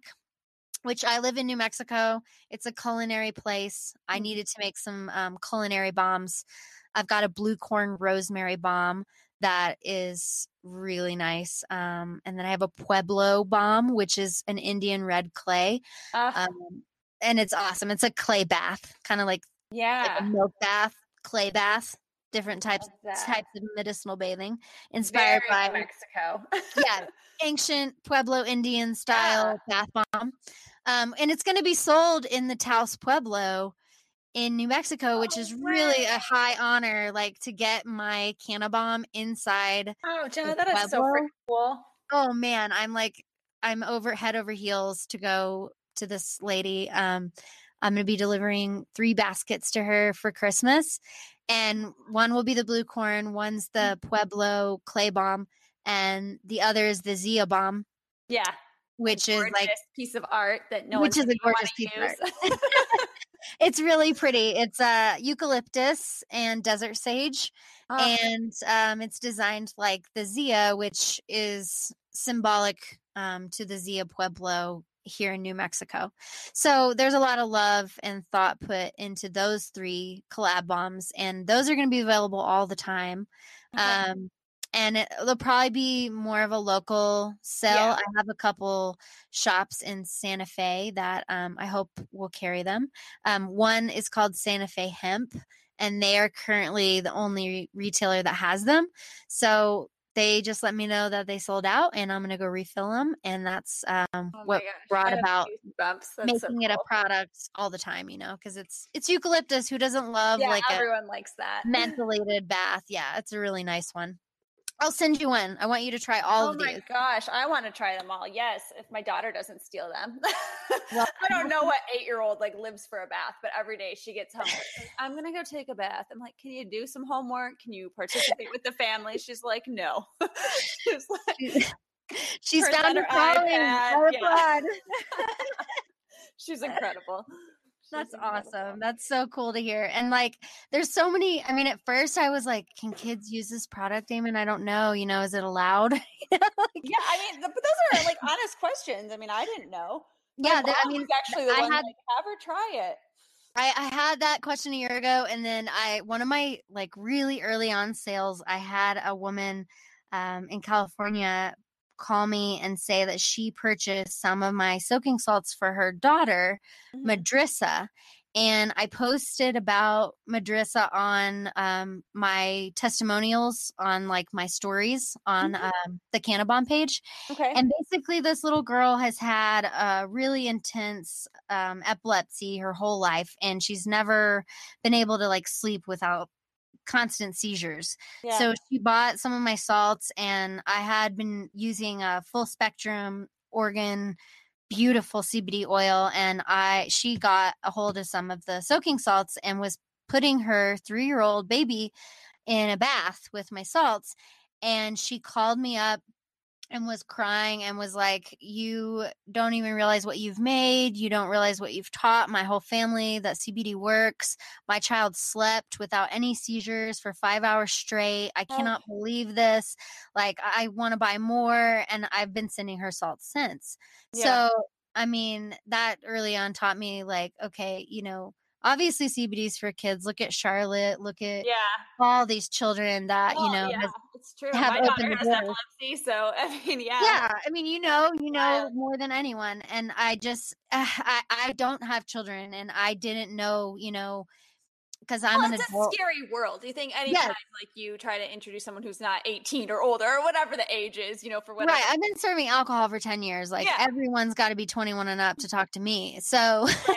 Yeah, yeah. So I mean, it's a scary thing, but that's again why we have to talk about it. Why we have to say what works for us and what didn't. You know, and like you've like we've been talking about, just be very transparent about what you're doing and why. And I mean, how else are we supposed to all get along and like make progress as a race of humans? I You know, know. we Yeah. have to we have to move forward by dredging through the crap together and figuring it out together and like being in, in each other's balcony instead of you know the pit dragging each other down. yeah, no, it's true. It's yeah, true. kid, kids definitely benefit from using cannabombs. Um, I always tell anyone asking, you know, who's pregnant or using it for the child, please consult with a physician. I'm not claiming that the product can do anything. Um, like I'm following the FDA warnings. They're not reviewing my product or anything. So, you know, it's really important that you know you go with what your doctor says and what your gut feeling says but these these are the reviews that i get back from people and honestly the reason that i have continued to keep doing this work because there's a lot of um there's a lot of days where it's like, you know, why the hell am I trying to build this and and I can't afford it too, you know, and it's like Yeah, and I think you, yeah. Yeah, these people like that are writing me who are they're like expecting to have their order filled and I better be manufacturing. and yeah. they need it as part of their health regimen. So um yeah, I continue to produce product however I can and like even if I moved to uh just retail mm-hmm. and not selling direct to consumer, I will always help those patients out. I'll always have a minimum order. I'm not going to turn somebody down who right. um, can't get the product otherwise, you know? Yeah, of course. Of course. But I really, I really appreciate you going and talking to some people in Dallas about Cannabombs. Like, oh, we're gonna get it here. so cool. it's so so. It's in it's in Austin, and you know it's so close in Houston. And if it if it happens in Dallas, like everyone knows it's on, right? So, uh, well, who knows? Dallas is very finicky. It is. They're I'm proud to be from Dallas. You know, they're just there. That's what Dallas is. They're very proud of themselves. I'm not from here, so I can say that. well, I mean, don't Dallas my Austin, and I can say that because yeah, I'm from Austin. Nope, not, and you know what? Not being from Dallas, I agree with that completely. You're from the East Coast. Michigan, right? actually. I've lived all over. Yeah, I was born oh, yeah, congratulations. Today yeah. was for you guys. I called my dad and I was like, congratulations. And it was like crickets. he was like, you didn't want to talk about it. You're like, congratulations, it finally happened and I live in fucking Texas. I know. I know. so crazy. My husband's like, "Well, when we visit, it'll be great." right? I mean, okay, I uh, back to me interviewing you. All right. So, if you were going to go shopping anywhere for some cannabis right now, where would you go? What state? I'm just curious. mm. Honestly, the only dispensaries I've been to have been in California. um, so you would choose California? No, I mean I, I liked my experience there, but I just want to try everything. I really, really, really want to go to Oregon. I really, yeah. really want to try, and that's actually on our list. Colorado would be easy because you know it's so close, um, and I don't. I want to experience it all. I don't have like a specific place. I just, you know, where actually, yes, I do. I really want to go to Canada and see what they're doing up there. Oh, me too. So bad. That's like a big thing. I really would like to go and connect with some of the women that I've met through like microdosing mama and like that whole group. Lady now. Yeah, yeah. she's amazing. Um, Weed Mama, the Mother's Mary girls, all I mean, mm-hmm. they're just doing big things and I just think it'd be a, a lot of fun. I think Canada would be really, really cool. I agree with you, and I've never been. I would love to go there. I, I think it'd be really cool to get a bunch of the women in the states who have all kind of bonded to go to Canada together, like next year or something. I'm so down. I really want to. I want to do one of these like things, but I feel like all the ones that I see that are advertised, you know, it's it's just like a it's just like posting for trying to money grabs, you know, like can yeah. will you pay three hundred dollars to come hang out with girls and make friends? And I'm like, no. really? Like I have to pay for airfare, hotel, and friends, you know? so I want to do one that's like um actual are really cool. Yeah, like organic. Just go and have yeah. fun and just like not a retreat. Chill out. Yeah, yeah. yeah. go get lost in a city somewhere, meet some other people that you know are doing the same thing that we're doing here there. I, really I want to go to Newfoundland, mm-hmm. Newfoundland, however you say that. Newfoundland. That's right. I want to go to Prince Edward Island so bad. I just shipped Lady Now's stuff to New Brunswick today. Oh, cool. She'll get to try um, some Cannabombs. Oh, but yeah, Canada looks gorgeous. I'm I'm totally down for that. We need to plan something in all of us Americans go up there and like I think it'd be really cool. Rally with the Canada Canadian girls. That'd be great. Start manifesting that shit now so it can happen. Yes. that. I love it. Cool. Okay. Well, I could talk to you for forever, and I'm going to have to have you back on so I can ask you the other list of questions I had for you that we didn't even get to. Oh but God! No, no, it's just so interesting. You have, I, I told you I can like get caught up and just talk. I'm so sorry. well, are you kidding? I've enjoyed every minute of this. This is good, awesome. I'm glad. What, yeah, go ahead. No, I'm glad. Thanks for having me. Of course. So, what I did on my first two episodes is I go through James Lipton's ten, top 10 questions um, from inside the actor studio, and I want to ask you them if you're up for it. Sure. okay. What's your favorite word? Pork. it's just fun to say. It's a good one. Um, what's your least favorite word? Cunt. Really? It's, it's so rude. I just think it's so rude. And it just, it's so brute and doesn't roll off the tongue. And when See, someone says it, I like the effect of it, but you have to really know when to use it. I'm just like, that's foul. You're it just is. foul. When I hear it, I just, I just shudder. Or, or my best friend, she hates the word raw or yeast. I don't, I don't get it, but I think it has something to do with, you know, one issue. oh my god. What turns you on creatively, spiritually, or emotionally? Hmm. I think uh willingness. Like it's it's a huge turn on to me to be open, to be willing, um, to be like a good listener. Um, there's so much you can absorb from the world around you and the people in front of you that when I see someone soaking it in, it's just like it's sort of fantastical feeling and it just it's a turn on. Like I love when my boyfriend is really all ears listening to me about whatever the heck I'm talking Instagram or whatever, you know, like it's it's just such a great connection to to see that willingness and it's a turn on and not even just like sexual sense yeah. but but like even in business if i'm talking to somebody and they're willing to participate you know in the conversation and be genuine um then things are going to happen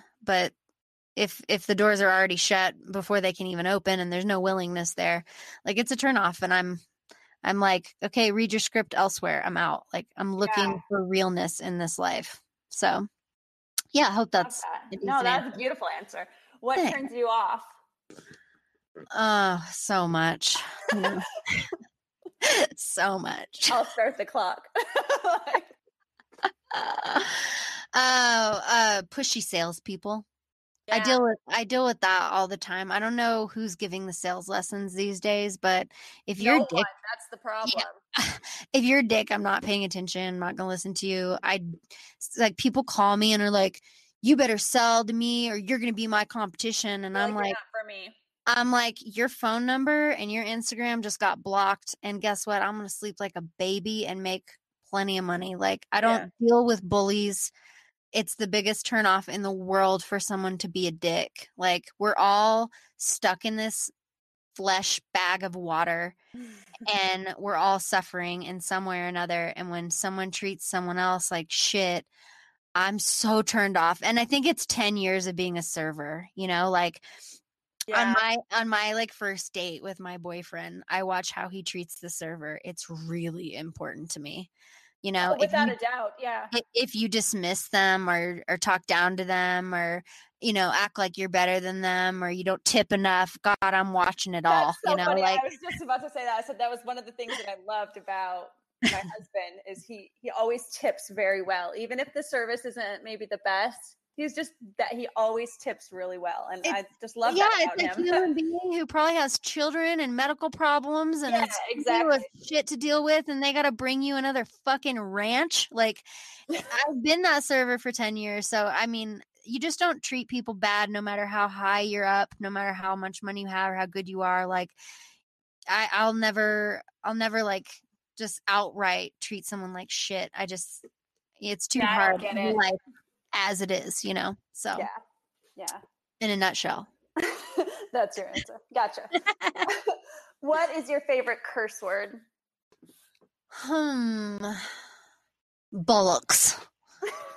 I spent a little time in Scotland, and apparently that's like, you know, foul over there to say bullocks, like yeah. bullshit, or like, yeah.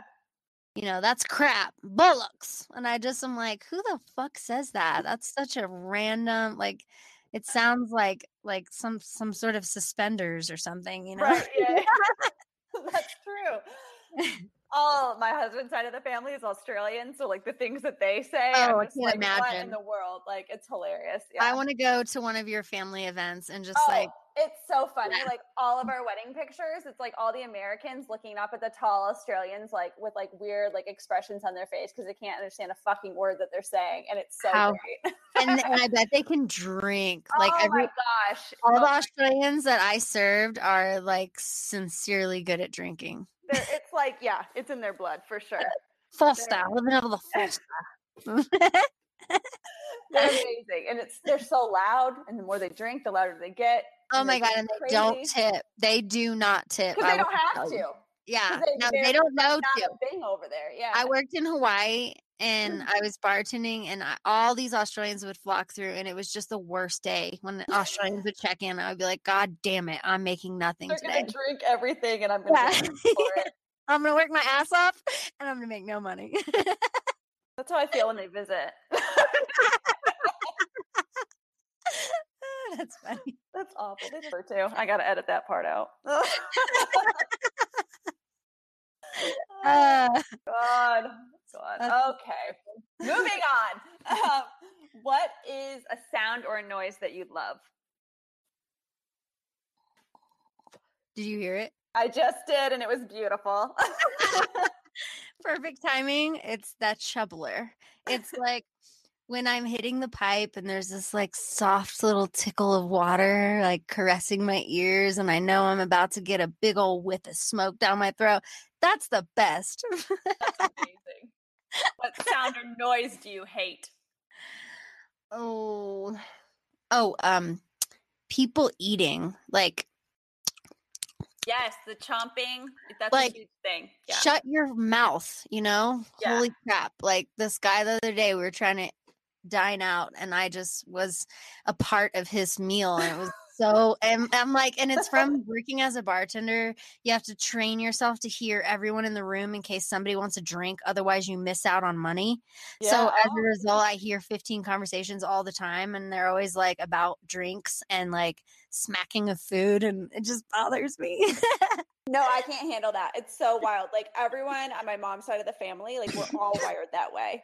Yeah I don't know I mean it. it, my my boyfriend he does it but at first it like bothered me and then a year later i i was like sitting there like oh like whi- while he was smacking and it was because i made something really delicious and he was really enjoying it and so now i'm like associating his smacking with you know loving my food so now it's like Oh, that's nice. Maybe I should try that because I'm like 12 years into this shit, and he eats a cup of soup, and I like want to murder him. I'm like, oh, he likes it so much, he's just gobbling it up. Oh, maybe I just need to shift my perspective because I'm not there.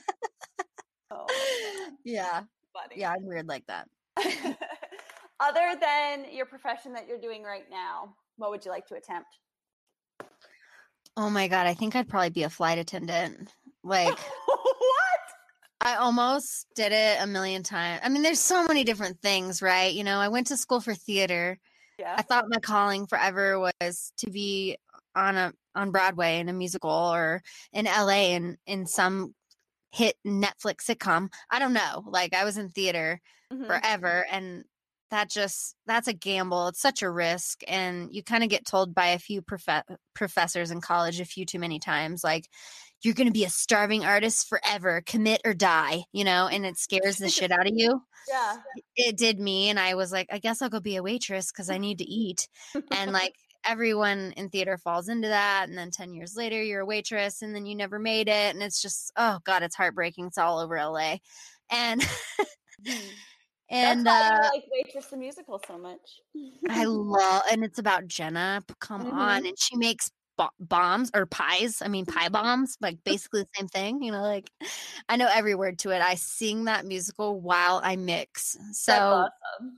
just so you know, those batches are crafted with They are legit. sugar.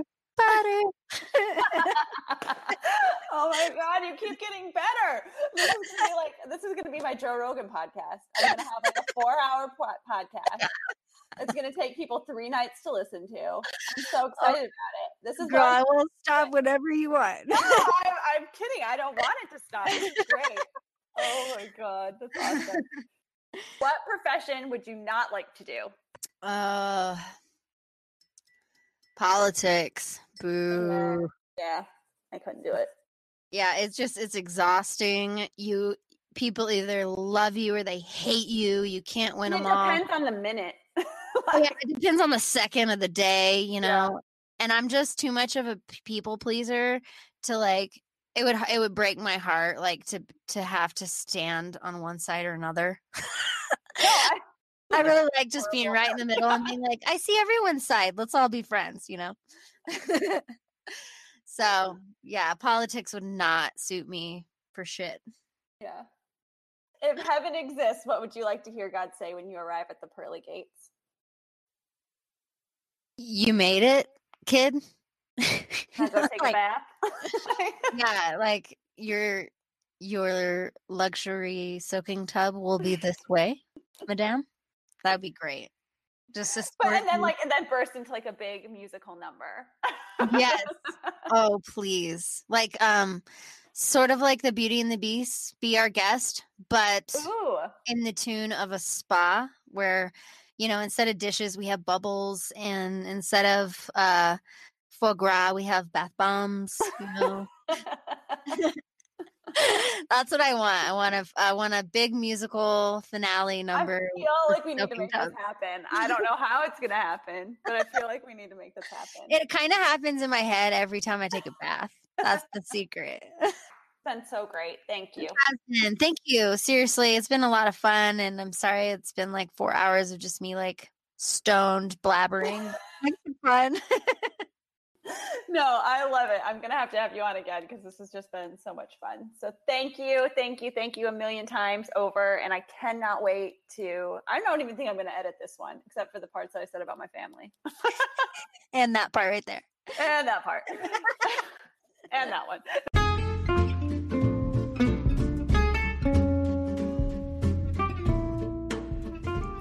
You enjoyed today's episode, don't forget to subscribe. For more content, follow along at havetheconvo.podcast on Instagram or email me at havetheconvo at gmail.com to share your story. Till next time.